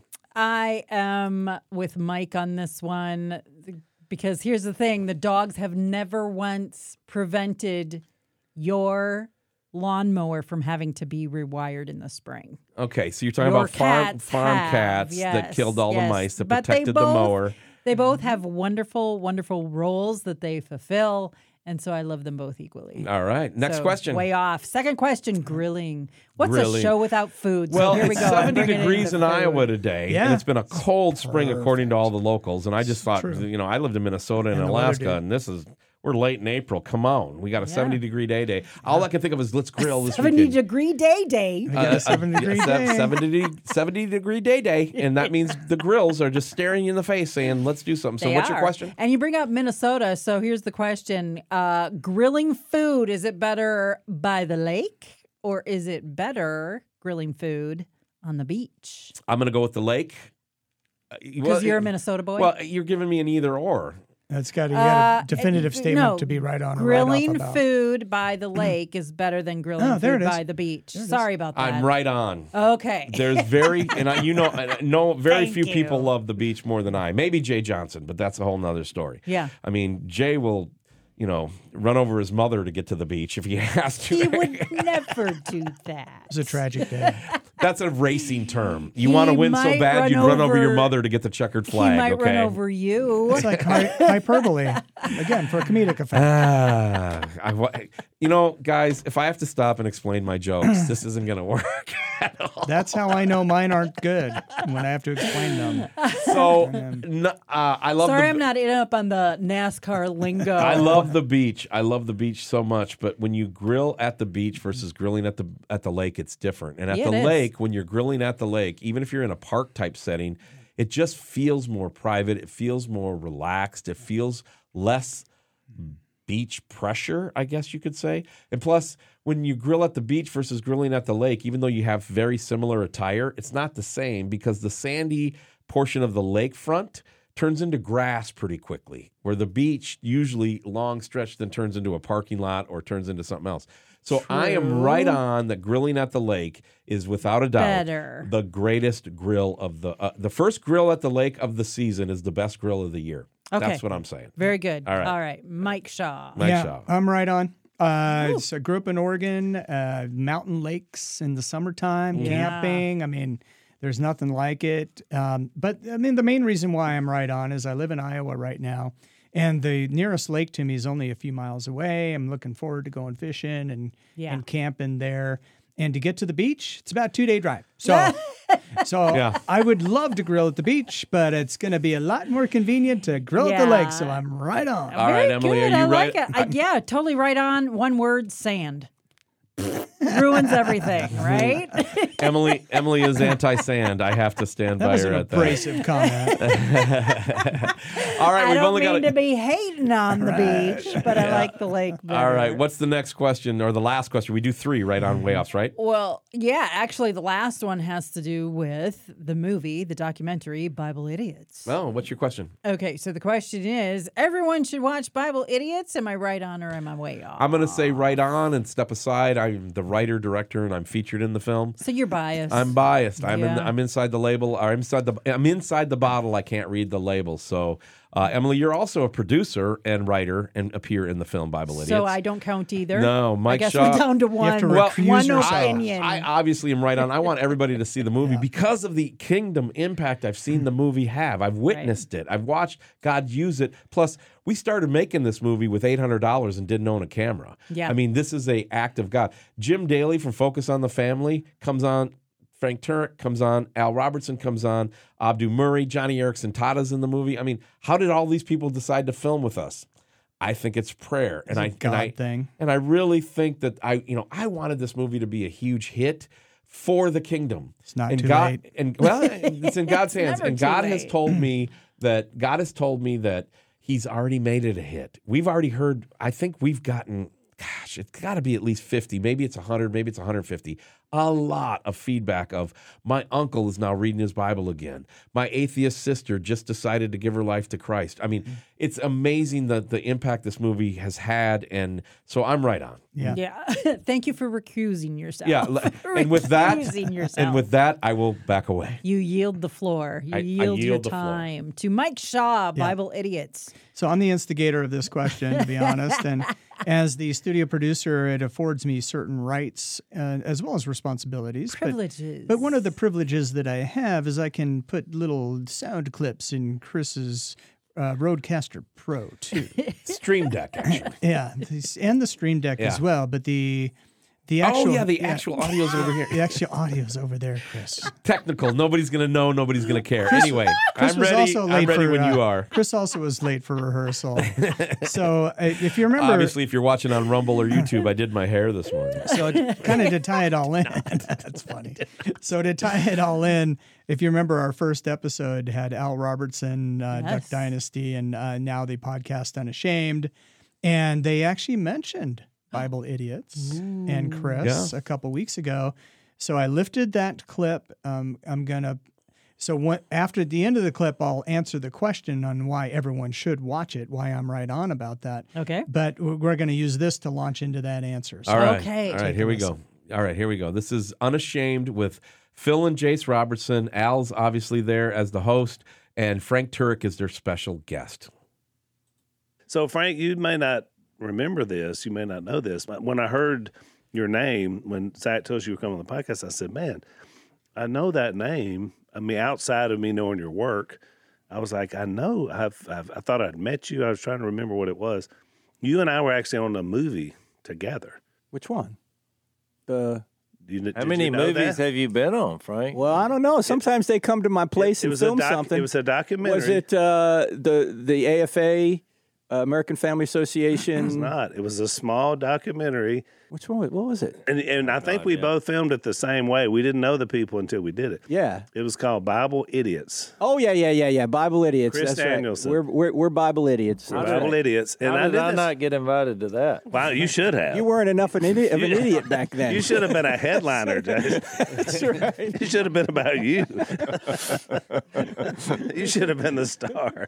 But yeah, I knew as a Frank Turek, Yeah. we were both up. We got interviewed for that movie, and Chris is now. I keep up with Chris. He's a friend of mine now, and he's I'll a have he- to look into that. he's a pastor up in Iowa.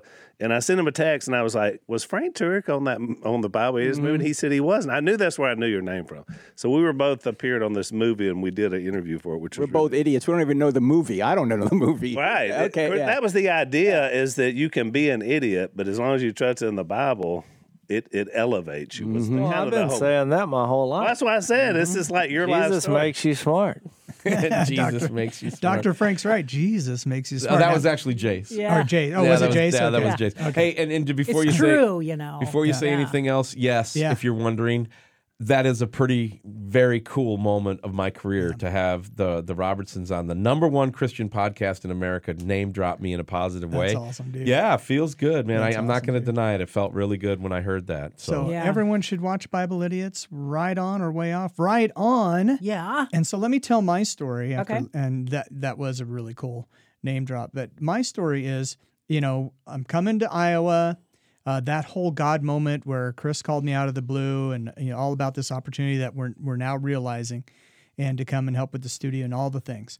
And And Chris is like, "You need to watch Bible Idiots uh, because we're going to be talking about it, and you got to know what's going on." And I'm like, "Yeah, okay." yeah, well, the. Bible idiots banner's your backdrop right now. It'd yeah, be nice is. if you saw right. the film. know, you right. know? right, right, right, right. And so I'm like, yeah, I'll watch it. I'll watch it. And then Chris is like, hey, did you watch it? yet?" No, I haven't watched it yet. So finally, I watched it like three weeks ago now. Um, and I was like, oh my goodness, why in the world did I put off watching this? Everyone needs to see this. And it's not just because my good friends, Emilee and Chris, put it together and it's, you know, part of the family stories in that. And some of the comedy that's in there, um, you know, with your son and you know I, I watched some of those shows live when we were in Yeah. Tucson. You saw the infancy of that. I mean, you Yeah, saw you saw us now. The- the you saw Jake all grown up ten years later, Yeah. actually doing father son tours. Uh, You know, So cool. But so I mean, part of that's cool. But when I saw the interviews, uh, when I saw the way the stories put together, when I I just it had a big impact on me, nice. whether I know you guys or not. And I was like, oh my goodness, this has to get into the hands of every, not just Christian, non Christian. This needs to go nationwide. And so, you know, when it got released and COVID happened and it just didn't get the, the movie release like it, uh, the theater release like it was supposed to because of the time. No, it no, was no, no. You got the two movies. I got the two movies Colors released. of Character was the Oh, one that was- was released that? during. Right. Bible Idiots came out in 2016, and we just could not score any mar- marketing money. We even went to Hollywood in the Hollywood Hills and filmed some promo stuff, and we just couldn't. It's it's almost like God said, nope, nope, nope. Not, Not yet. yet. Okay. Not yet. So Okay, this is you my guys point. say not yet. I say nope. Well, but you know, but people have seen it, and Yeah. people we will never Yeah. know or never met, and th- th- it's God's deal. Yeah, Yeah. it's God's, deal. deal. Anyway, Well- sorry to interrupt you, Mike. Keep going. That's all right. So- Keep talking about how great our film is. it's great.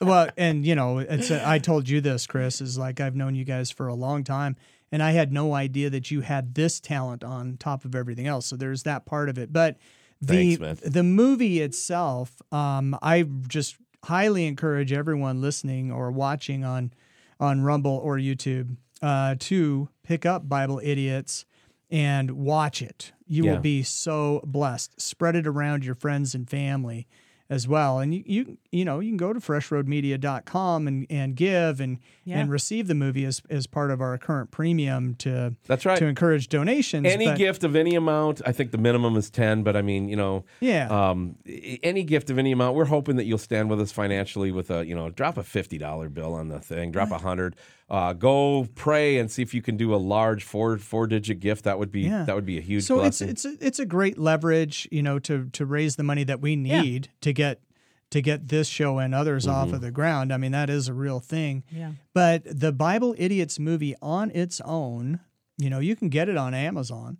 Um, whether you give to the to Fresh Road Media, which I encourage you to do because we are trying to launch this, but whether you do that or just buy it directly from Amazon or however you do it, watch Bible Idiots. It is Yeah. you'll laugh, you'll see Jake cry, yeah and you will be blessed. yeah, Yeah. Yeah, it's it's I got, really well I got done. two two inside stories I'll, I'll share with you.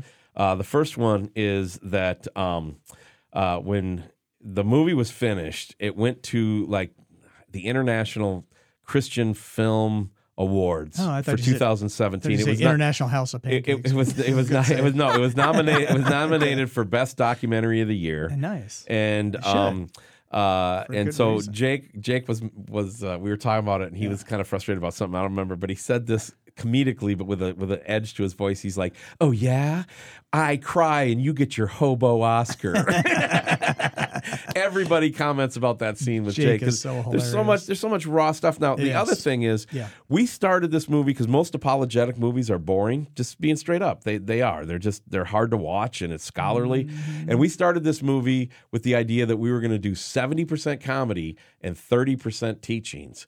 We flipped it. The movie is actually seventy percent teaching and thirty percent comedy. And Emilee, you were in the editing room. You are one of the writers. You helped put this whole thing together. And we did that because of who God sent us. Yeah. He, you know, there is Im- no, not a single improv bit made in improv when we'd end our, our comedy nights with the improv for the last 30 minutes. That was usually where the gold was. Not a single improv bit made the final cut of the Bible Idiots movie. Why? Because we had Abdu Murray, Joni Eareckson Tada, Frank Turek, um, Al Robertson, Erwin Lutzer. Erwin Lutzer was sitting down with us for a 20 minute interview, and I kept telling him, We're on your time now over 68 minutes of Erwin Lutzer giving pure gold. And so, yeah, He's it's just, quite a funny guy, actually, yeah. too. Oh, and then he did jokes for like 20 minutes I after. 10 know it minutes was so funny because And- we're and, um, talking to him. He's just like just this theologian icon of my lifetime, and then it just, just he starts doing these, You want- these one-liners and jokes, and it was hilarious. It was so fun, but the but it was obvious the interview was over. So our cinematographer on Bible Idiots, his name's Luke Brown, great kid, just love this kid. He turned off the cameras because the interview was over, and Erwin Lutzer sits there for 15 more minutes Ah, doing one liner after one liner after one liner, and we don't have we we only have a couple of them on film because when he cut it, and if you go all the way through the credits, you'll get the couple that we were able to, to capture. But anyway, Yeah. it's time to go. Thanks, Mike, for being here on, on the show, and Emilee, uh, how do you feel about Bible Idiots?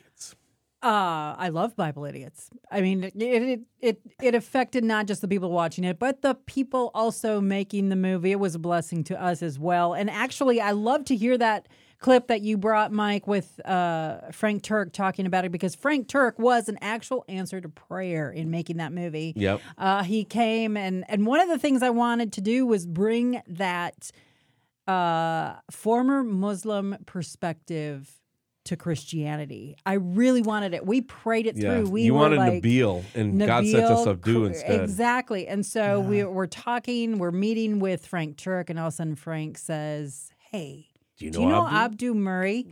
And we're like, um, we haven't met him yet. and he's like, I'm gonna call. He called him, and within the hour, whatever, Abdu Murray is in our chair. He's giving us the former Muslim perspective of coming to know the Lord Jesus Christ. It was so good. It Mm-hmm. was powerful. It was amazing. I love to see it. And I think so, everybody yeah. did a great job in the movie, Answer but to but prayer. over and over and over again, if if people in their discussions knew that they were giving like a mind Oscar to the best interview of Bible idiots, Abdu Murray wins that Oscar. I would agree with that, and just Yeah. part, m- a lot of it because of his story yeah. Yeah. and how he came to Christ uh, as a Muslim, and it was just uh, Yeah. he he outlines it very well, and he does it with logic. Yeah. um, He- so yes. it, it's apologetics. that It's- apologetic perspective Yeah. and, and every person whether it was frank turek doctor Mm-hmm. michael brown whether it was al robertson they brought their own dynamic i mean dr michael brown is is jewish Mm-hmm. you know and uh well we all know al robertson is is you know who he is Yeah. Yeah. and so that Yeah, the different perspectives that God just put together. different backgrounds of people but they can be united in the lord jesus christ and that's what we want and we got a lot of static about the know. title, Bible Idiots, and Jim Daly I actually justifies that right in the beginning. which is awesome. All Yes. right, Yes. right. All yes, right. everyone should see Bible idiots. Yes. right on. three out of three. Podcasters agree. Yes. but um, bum. You should see Bible Idiots. Thanks for spending your time with us. No apology with Emilee and Chris. Join us again. And in the meantime, don't forget, go to freshroadmedia.com.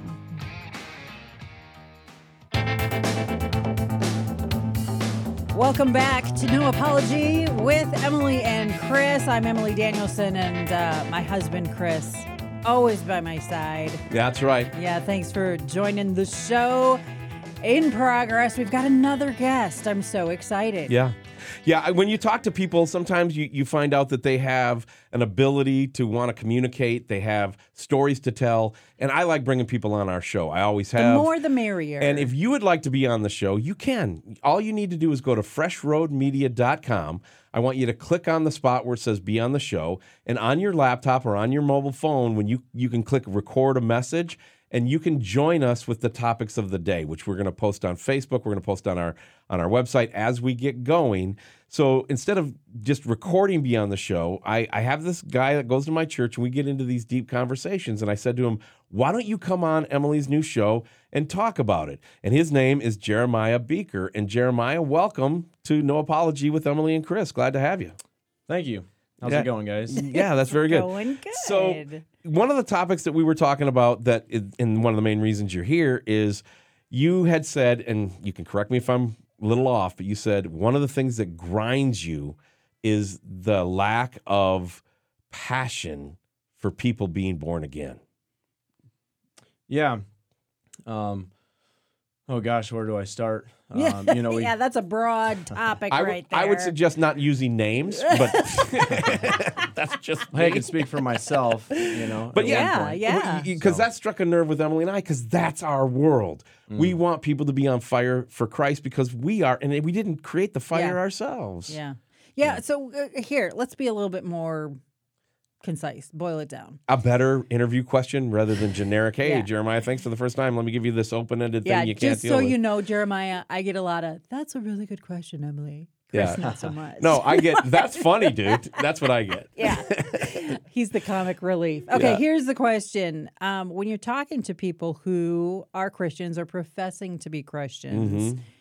is it, are you finding where sometimes just the discussion about being born again, being filled with the Spirit, that that part of the conversation is oftentimes either lacking or just kind of not there anymore? Oh yeah, definitely. All right. Um, gosh, you know, we had a youth event last night, as you guys know, at the Mhm. church, and um, you know, that would be a good example. I see a lot of youth, and and my heart goes out for them. Not only the youth. I mean, think about just our day to day interactions. People who claim to be Christians, people who aren't Christians, Yeah. and and you recognize that. You know, having Mhm. man, I could get into a lot of um, different thoughts that go through my mind. Um, but I care about everybody, you know, and I know what it's like to not be, um, you know, in the in the Christian uh, Christianese, like you'd s- you, like like I've heard you say, Yeah, Chris. Christianese. It's like, um, you know, this term "born again." You know, I didn't even know what that. I, I'd heard the term. I didn't know what it meant at one point in my life, and so when you experience that and you and you discover what that term means, you look back and go, okay, that's what that was. You know, Yeah. and, and that was just my personal, um, you know, um, realization. Right. You know, it, it, it dawned on me at one point. Oh wow, I have been born again. That this is what that is. Yeah, And so that's I the want that. crossover. That's the crossover between Mm-hmm. Once I was this and now I'm not. And- that and- being and- born again, that is the crossover. And you said you it? wanted that, and you wanted it in a passionate way. Yes. Well, I can't say that. I honestly, um, I can't say that I even wanted it to Okay, begin with. I mean, I remember, you know, having this thought. You know, okay, my I grew up religious. Mhm. Um, you know, religious. I use that term. Um, there's so much connotation that You, goes along. a with lot that of term. times people will say, "I grew up in the church." And Yeah. exactly. Chris and I refer to it as cultural Christianity. Yeah. It's a part of your life. It's a part of your community. Mhm. You you're brought to church, and so you, you kind of just kind of think by osmosis. Well, Yeah. I must be one of them. You know. yeah. Yeah. So you grew up in the church, and you hear hear this term "born again," and Well, okay, so I, I grew up in the church, and I think that I did have very good um, family, you know, that I grew up around. I think very solid Christian, but in my mind, you know, using the term religious, I knew that I knew that my parents were religious in my mind. Um, in my family, I guess I could say is religious, but you know, I I guess deep down, I can't say that I really experienced what that was. Um, you know, I knew I knew that they were on the right track, and I knew they had the truth. But it's one of those things. As time goes on, a person has to make that decision for themselves yep, and and so I felt personally um, conviction in my heart and and throughout my life. And I remember the day when I started cussing. I remember the day that I drank my first beer. You know, I I remember those days, and it's just like there is a shift in a person's life when that happens, and and so I can I can point back at those, and it's just like a major directional change. And so I became numb ultimately to that um, you know, to that voice, that internal knowing that I should be going in this other direction. And so, you know, not to get into all my you know, my my story here, but basically, I'll just say this: there was a point in my life when I became basically, uh, you know, a, a, a freshman, not not a freshman. It would be about junior year in high school, Mhm. so going into senior year, um, where I felt like God was saying to me, I felt like this internal knowing. Um, there was this thought on my mind if you change now, things will be better for you. Hmm. And man, did I not want to hear that. yeah. And the change wasn't a pull yourself up by the bootstraps. Your change was this born again thing. yeah, even though I didn't know if we really understand what that was. Right. You know? Yeah. Yeah. Just I need to turn direction. And I know it's going to be better for me because I always thought someday I'll become religious like my parents. Ah. Oh, sure. Yeah, yeah, yeah. You so know, someday down the road, not Down the road, Right. after your fun has been had. Exactly. yeah, because once you get born again, all the fun goes out the window. That's what they teach you. And or that's what the world Satan tries to tell you. It's just the exact opposite. Once you become actually born again, there's so much Yep. freedom. You have more fun and even making a peanut butter and jelly sandwich than you ever have. Yeah. It's the, the little things become great. Go yeah. ahead. So okay, so you are you've been walking with the Lord now for a while. You look back and you can put words or understanding to what you experienced years ago. But you work a lot with the youth and you know a lot of them are in that same place that you were, you know, Yeah, years definitely. ago. And so how do you cuz I mean even just sitting sitting here talking, not just you, but you, Chris, me, everybody it's kind of hard to put into words the reality of what you went through and what God's doing. So, do you have um, do you have a process? Do you have a method? Do you have a way that you try? How do you communicate that to a youth who are Oh, yeah. probably going through the same thing? Like I, they're experiencing things that they don't really even know exactly what they're experiencing. Maybe. Yeah. Yeah, personally, um, once again, where does the guy go? I mean, I think, you know, there's, I think that a person could take the religious approach, Mhm. you know, but then guess what? It's, it's probably not going to work out good, you know. you Dead know, end. Bible thumping, Yeah. you know, and, and you know, you know, we we've all been youth, and we've all been, you know, we know what it's like. We don't want to be, you know, basically looked at as though um, we're just a kid. Mhm. Um, so I don't know. I mean, it's just it ultimately for me. I just feel like trying to put yourself in their shoes Mhm. maybe is a good way to Yeah. to say it, and trying to respect them ultimately. You know, very much respect. But here's the thing. I think that once again, just like this term religious, how we get these connotations to them, I think that the word respect or even love, you know, we can we can kind of redefine what those terms mean. Oh yeah. And when I say respect, I mean, you know, if you, you ever watch the TV show Cops, yeah, Oh yeah. Yeah. Yeah. I look for relatives every time. yes. uh-huh. I believe that. in the law enforcement community. Uh, nah, whatever. Anyway, Yeah. Both sides really. TV show cops. What are you thinking? Well, the TV show Cops. I mean, not to get into this, me and my wife, we we love watching that about every night. It seems like until actually uh, politically, I think they kind of shut it down. We managed to find it uh, again. Okay. Um, you know, but anyways, you know, watching that, it's like the police officers, th- even though they're very blunt and calling people out, and and they know what they did wrong, and they're Mhm. lying straight to their face or whatever it is. right. The police officers, how do they handle it? Well, ultimately, I think how the the best way that they handle is when they're very respectful to them, Uh-huh. but their respect isn't always what you might think.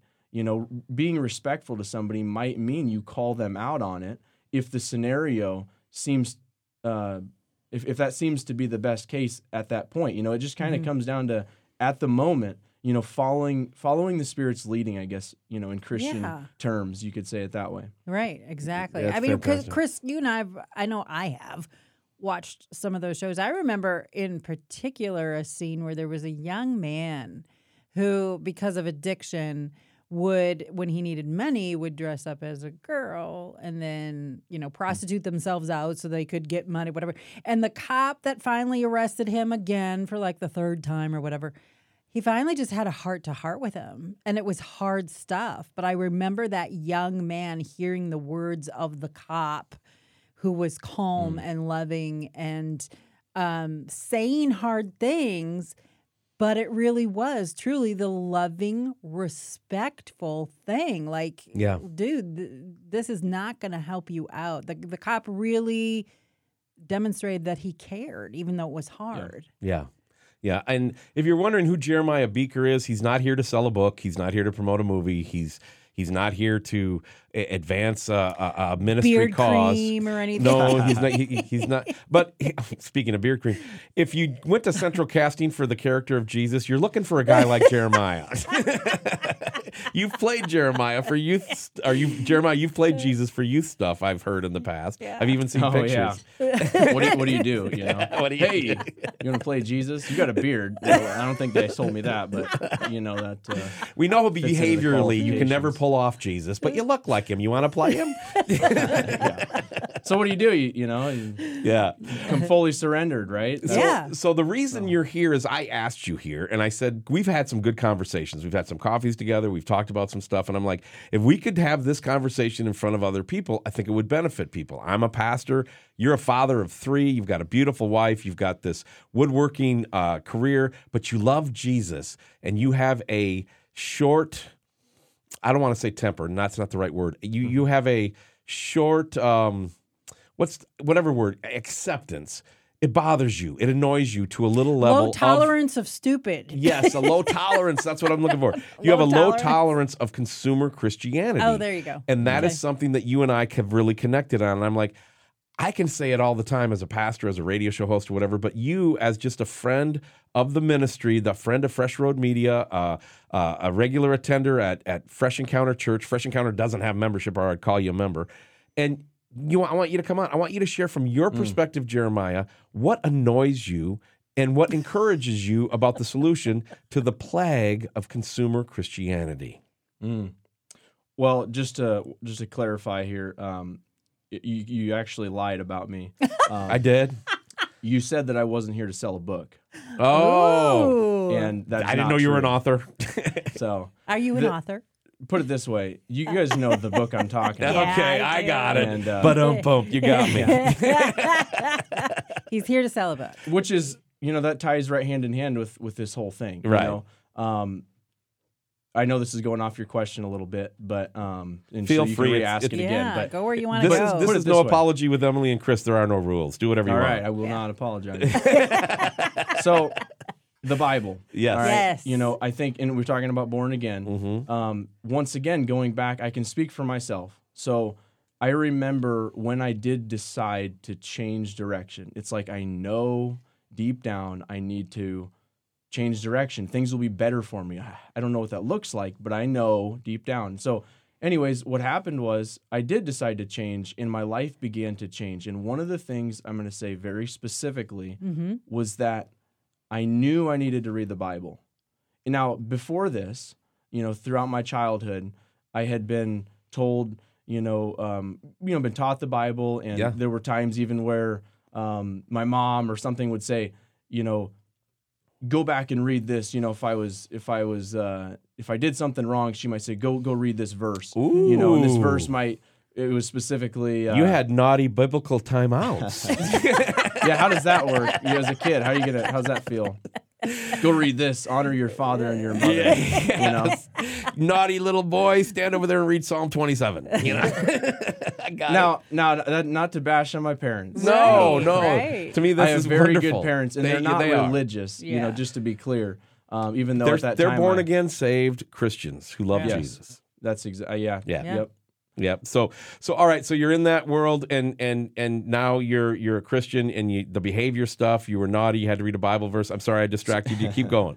So, you know, reading the Bible was something, you know, how many people probably know that they should, but they don't? Right. Now, now I, I guess I can't speak for everybody, but I do know what the Bible says. And it says that, you know, if you read in Romans or, any- you know, many places, I'm sure, but it talks about how each one of us is going to be accountable to God. We know deep down that He created everything, and we, we know what we should do. There's an mm-hmm. internal compass that He put within us. He created us why would we be surprised that there's something inside of us that points towards Right. him he's this perfect standard and he wants us to you know to follow where where he's leading mm-hmm. and so anyways this internal compass i feel like i was being guided to read my bible and i had to make that decision okay if i'm serious about changing direction is this something i'm actually going to do and so I guess that's what that's what you start to do. And and so um, just to jump back on where I was saying, with you know when I was young, I didn't really want to read the Bible. Um, I knew I knew that it was true, but I wanted to push it off and wait. Uh huh. And so I started to read the Bible, and you know because I had changed. And the thing is, is I began to I began to uh, it, it- God was doing something inside of me. Yeah. It was like this desire was there because He wanted to, and I was I was yet to find this out. Mm-hmm. He wanted to put a desire in me, this this passion in me. Um, to know his word and, and the goodness of his word Yeah. and that's something that i wanted i wanted to become numb to that i didn't i didn't want to know the scriptures because guess what Mm-hmm. they were rules Yeah. Yeah. it, it made me feel like i you know i felt convicted if Yeah. you know you know ignorance we were just talking about this Yeah. You remember that chris Yeah. i mean this is something ignorance it feels better to be in in that state of ignorance Yeah. because then you don't know even though deep down you do you're Yeah. just becoming numb and suppressing what you know Right. Because you know that the word of God is going to compel you to change. And the word of God is the I unleashed mean- tiger on the soul, right? And so that's what you're talking about. The word of God actually influenced uh, what you were doing, and that human desire, and I call it the sin nature, is that if I know, now I'm responsible. If I know, now I'm accountable. Exactly. If I don't know, I've got that as a plausible deniability in front of the the, the Lord. Is wow, you how our- always talk as if this has happened to you. every day. You Yeah. know, uh, I, I joke. No, as we grow in our sanctification, that diminishes, but that's a real part of it, isn't it it? really is. Yeah. So let's talk about consumer Christianity. So now you've got the real thing. You've studied the, the Bible. God has, you know, uh, Started a good work. transferred you from death to life is what actually happens. And so now you, you you see that now you're a Christian and now you're going to consume a bunch of stuff, right? Or how you consume a bunch of stuff and how you add your attitude is that of a consumer. And that annoys me to no end. And, and I found out it annoys you too. And maybe annoys not the right word, but if you follow, that's the word I'm going with. So, what about consumer Christianity has gotten to you as you've grown in your faith? Once again, where do you start? Yeah, I know, right? It- it's one Well, of those things. Go ahead, Emilee. I was going to say, let's just define when you hear that term, Jeremiah, when you hear the term consumer Christianity, what do you think of? How would you define that when you're using that term? What does that mean? Okay, so um, conforming to culture and watered down, I think would be a good way to say it. Okay. Things that you know, as as I mature and and grow in my understanding of of God's word and in in relationship with with Him, I feel like there are things I begin to question, and and it's not a doubt. I don't feel that's like um, a Satan type of doubt, a tactic. It's like you know, I don't know, so many things that a guy could go on. One, I mean, not not to get into this, but you know, I think it's a difficult thing for me. I just something wells up inside of me when, let's say, I'm in a service and they say, "Okay, we're going to pass around the bucket," you know, and and I'm like, oh, you know, I, I I understand there is some biblical you know backing to that, but I love the idea of having the ability to give if you want to give and just having a box that, I mean, you know once again if you want Yeah. if you feel led then god will you know then then you'll go do that mm-hmm. i don't need and so anyways um, that's that is a small example of, Right. of uh, so many different um, directions that a person could go Right. Kind of just like a religious activity that you just kind of do. Yeah. For me, when it comes to consumer Sure. Christianity, it is the fact that I take Jesus off the throne and I put myself on the throne, or I put my kid on the throne, or I put my wife on the throne. And, you know, uh, somebody did something, the church did something that made me feel bad. So I want to go complain to the manager kind of attitude. And it can be something like the donut I got wasn't what I thought it was going to be. I know of a true story of a lady in Texas who left her church, her church family. She left because she didn't get recognized for bringing the colored toothpicks to the to the picnic, to the Sunday picnic. That's what I'm talking about consumer Christianity. It's like you need to make sure you don't say this or that you do this. And now we're so overly offended that bringing that consumer complaint department into the church for us to all have, thus, those of us that work in the church, to all have behavior modification to meet all the customer service demands is an absolute joke. It's a joke beyond belief when you lay it down next to scripture. We come to church to make his name great because he sacrificed and saved us. We come to worship him in spirit and truth. And not all the time is your worship, Jeremiah, going to look like mine. And and and um, the the music that you want to listen to, you know, the messages that that a pastor gives, they're always criticized. And that's why it took me over 30 years to become a pastor because I couldn't stand that consumer mentality of 200 eyes looking at me. You know, I was a I was a leader in companies where I would have, um, you know, myself and maybe one or two other coworkers look at 200 eyes, and we would judge them, and we'd write their employee review reports.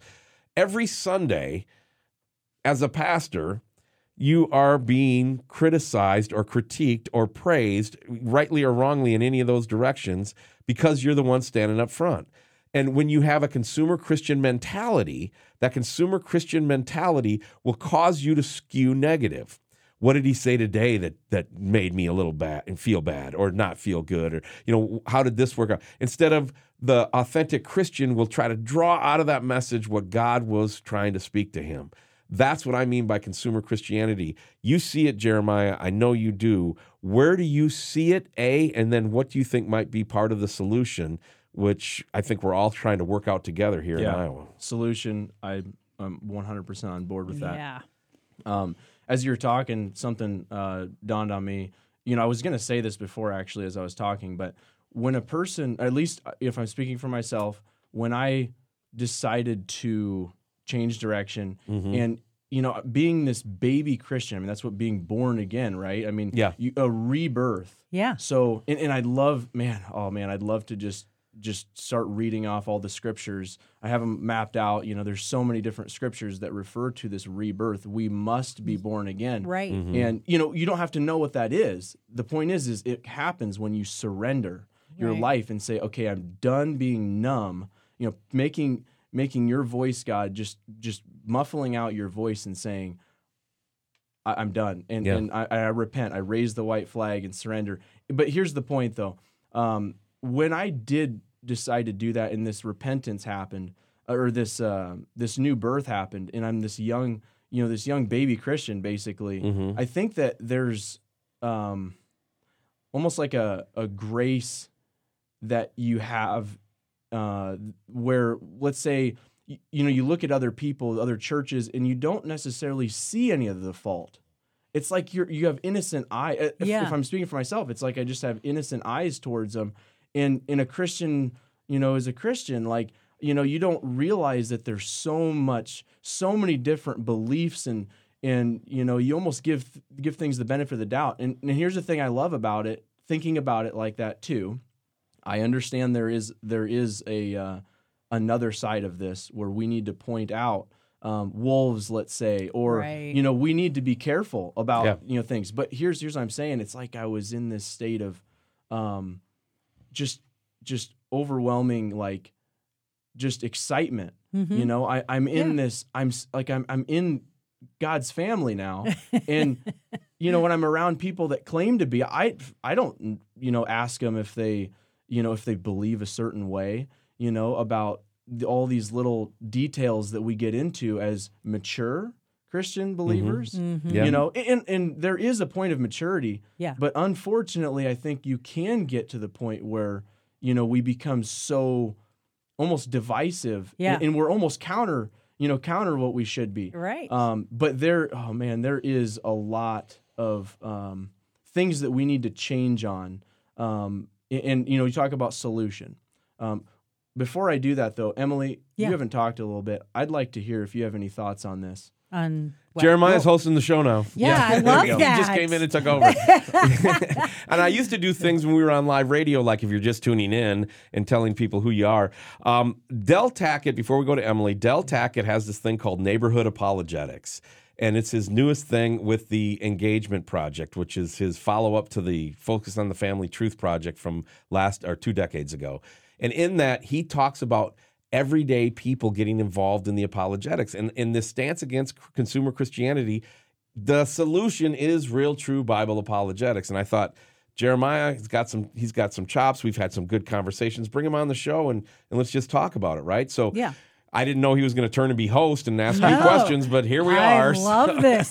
I, I, I like, to ask people, this. You know, yeah. Okay. So, they have to say. uh, 'cause All right, I already, for, I already forgot what you were saying. Rephrase that for me, Jeremiah. What What is it that you? Where do you want to go with this? Well, don't feel like you have to say anything. Um, you know, I just in my mind, I just thought, I wonder if Emilee had anything to, to say on this, and and if you don't, that's totally fine. Regarding So- solution. There's there's Yeah, yeah, the there- solution Yeah, there's and nothing being- she doesn't have an opinion. oh, I have an opinion. I mean, she- Opinions are she- my spiritual gifting. Yes, yes. Go. All right, Emilee. Just kidding. Share the wisdom. Well, uh, it's funny that you say that because I was going to ask you too, Jeremy or Jeremiah. It's all right. I was going to ask you. Just don't call him Because Jameson. we're I did that right. lie. His brother's Yeah. Jameson. It's There's uh, about seven of us. yeah. All right, go for it. Em. We're talking about cultural Christian, cu- uh, cultural Christianity, And consumer. Christianity, but we're also talking about being born again. And I'm starting to think of like those scriptures in Ezekiel, Ezekiel 36, 27, where it says, where God says, I will put my spirit in mm-hmm. you. You go into the New Testament in First Corinthians, Second Corinthians, over and over again.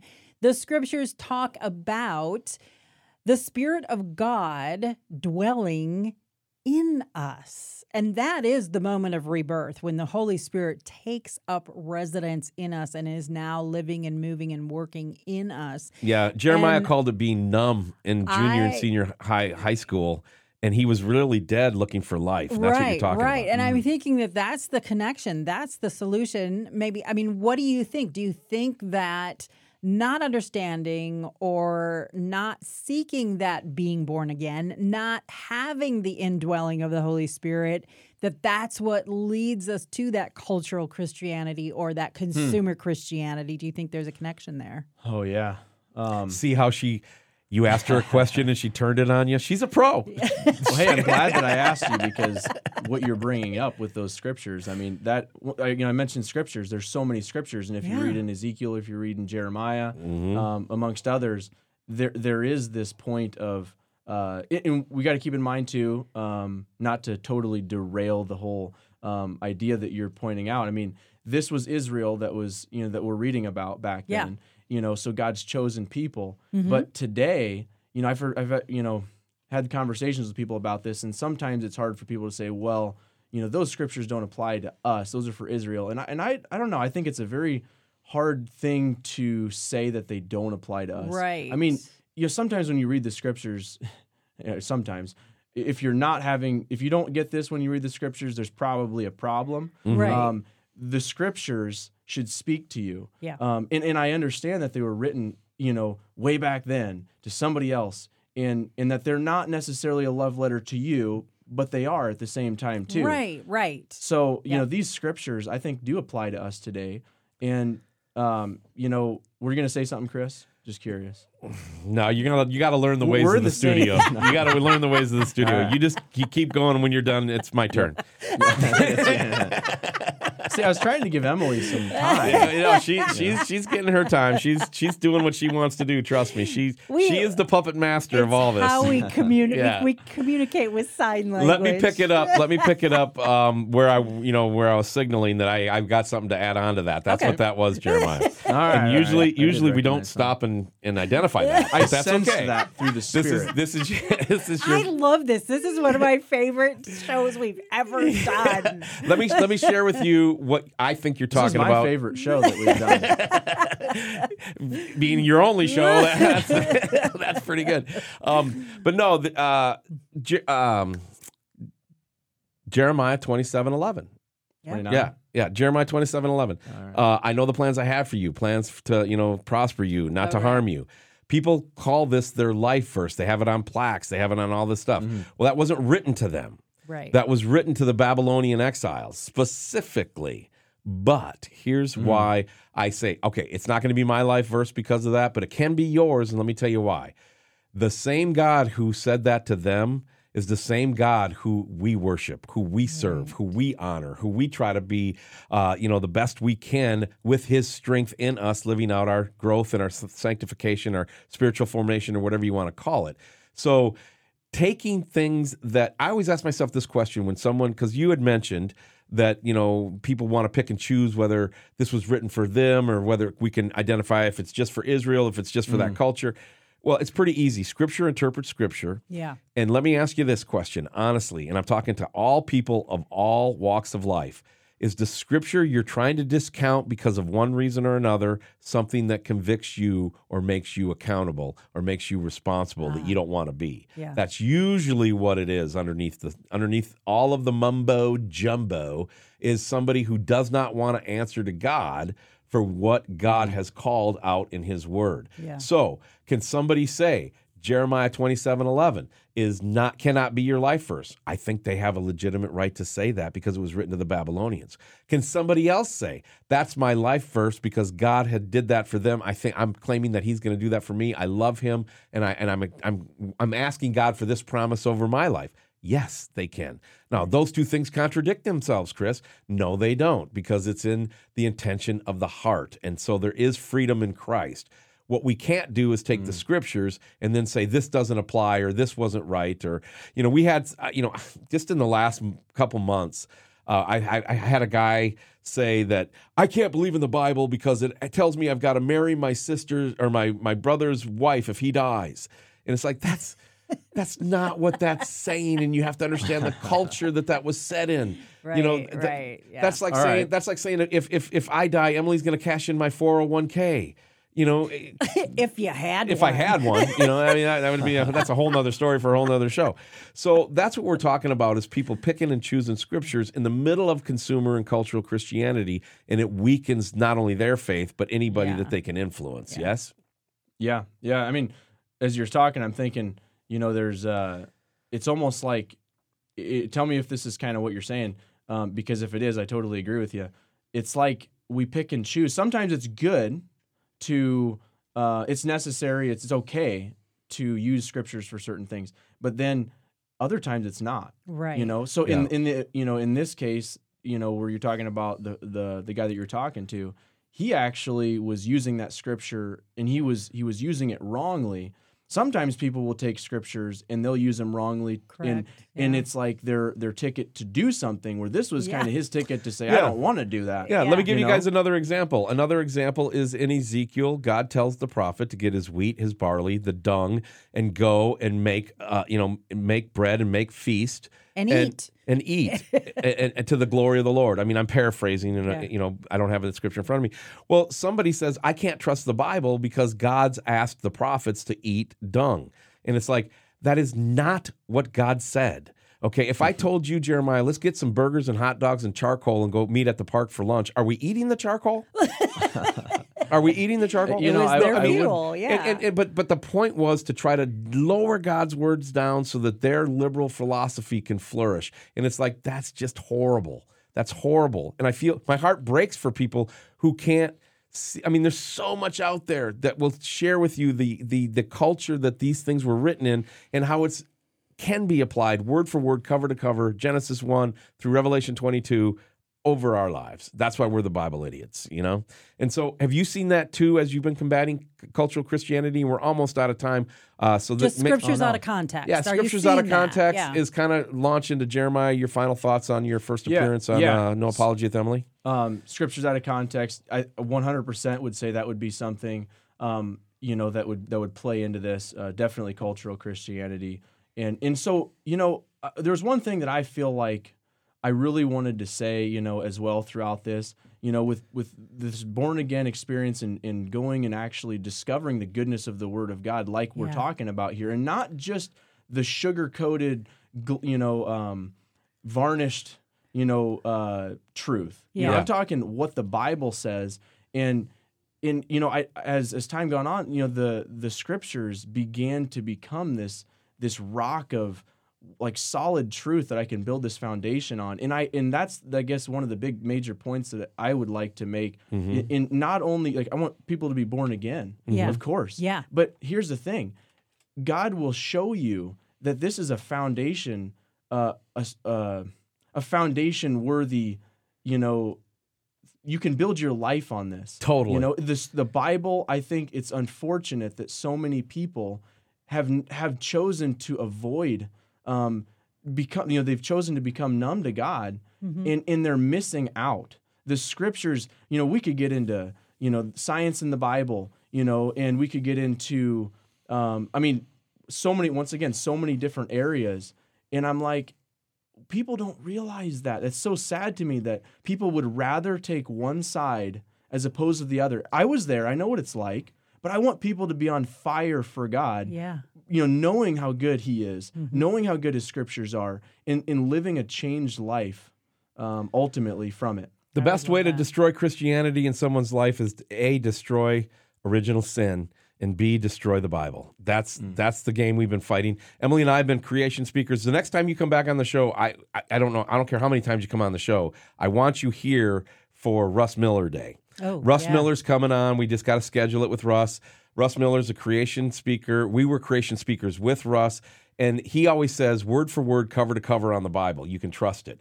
And I believe that believe so that. much that I've put myself out there. I've taken my wife with me. We've put ourselves out there, knowing that the science will always back up what Scripture says. For yep. example, this is just a quick one, and then we mm. got to end this Yeah, segment. right. We got to move on.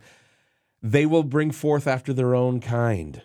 Macroevolution, there's not one single scientific discovery, not one dig that has ever uncovered the missing link because there is none. Everything has always uh, brought forth after its own kind. Microevolution, adaptations within species, that's real. That happens. That's something that's observable. But macroevolution is a theory, it's a flawed theory, and the Bible is true. And I'm just telling you, when you put your faith in God through His Word, He lays everything else down. Jeremiah, going to give you a final word on this segment. What do you think?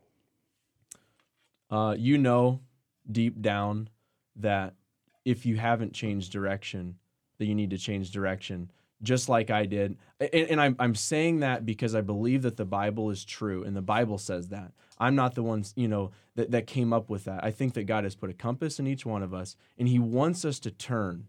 We know that we've sinned. Jesus said, I've, I've come to this world not to save those who think that they're righteous, mm. but those who know that they're sinners and need to repent.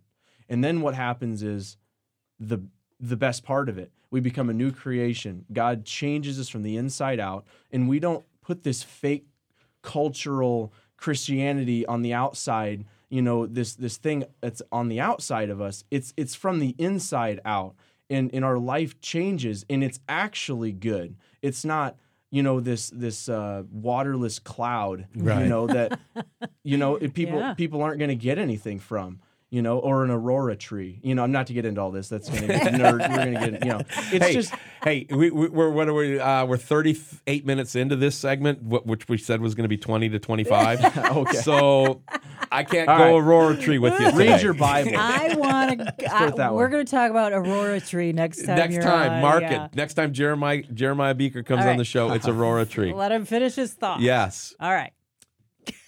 born again Yes. read your bible Yes. You know Yeah. But um, boom. I love that. I Boom love shakalaka. I love your passion, Jeremiah, because I think you've just really hit on something, and that is being born again. Yeah. That the spirit dwelling in us is so important because when you know it, the, uh, Jesus said, "I'm the way, I am the truth, I am the life," Mhm. and so when truth is dwelling in you, and you start talking to someone else where truth is dwelling in them, guess what? Truth recognizes truth. And there's Oh, yeah. unity and there's fellowship. And if you don't have the Spirit dwelling in you, you're not going to have that intimate unity with other believers that the Bible talks about. So I, I love the fact that you're passionate about being born again, passionate about the Spirit dwelling in you, and passionate about conveying that message, not just to the youth that I know you that you work with a lot, but to all the people around you. So thank you so much. Jeremiah, thank you for Thanks having for the having courage to come on the show. We really appreciate having you here. Um, and uh, we'll, we'll touch base. If you want to, if you want to be like Jeremiah, you can. You might not be able to sit in the chairs in the same room with us while not looking at each other because but of these you cameras. can read but about the aurora tree. Yes. Uh, you can go to freshroadmedia.com. It's on the bottom of the screen if you're watching on Rumble or on YouTube. Um, freshroadmedia.com. And there's a spot where you can be a part of the show. Yes. You click on that link and you can record a message, and we're going to start playing those on the show as we start taking topics. For example, had we, you know, really been rolling, you know, we're just getting rolling now, but had we really been rolling, we would have put up the question on the website. What do you think of consumer Christianity? Yeah. And then you could have given your feedback, and then we could be playing that right now on the show uh, while we're doing that. Absolutely. And you can leave it, you can leave a voice. You know what I mean? You can actually talk. You'll be on the show with us. That'll be great. But some people don't want to do that. You can also just text, you know, type uh, whatever your questions or comments are as well. So we would love to have you be on the show. If you need prayer, you can get prayer at freshroadmedia.com as well. Thank you. And join us again, No Apology, with Emilee and Chris.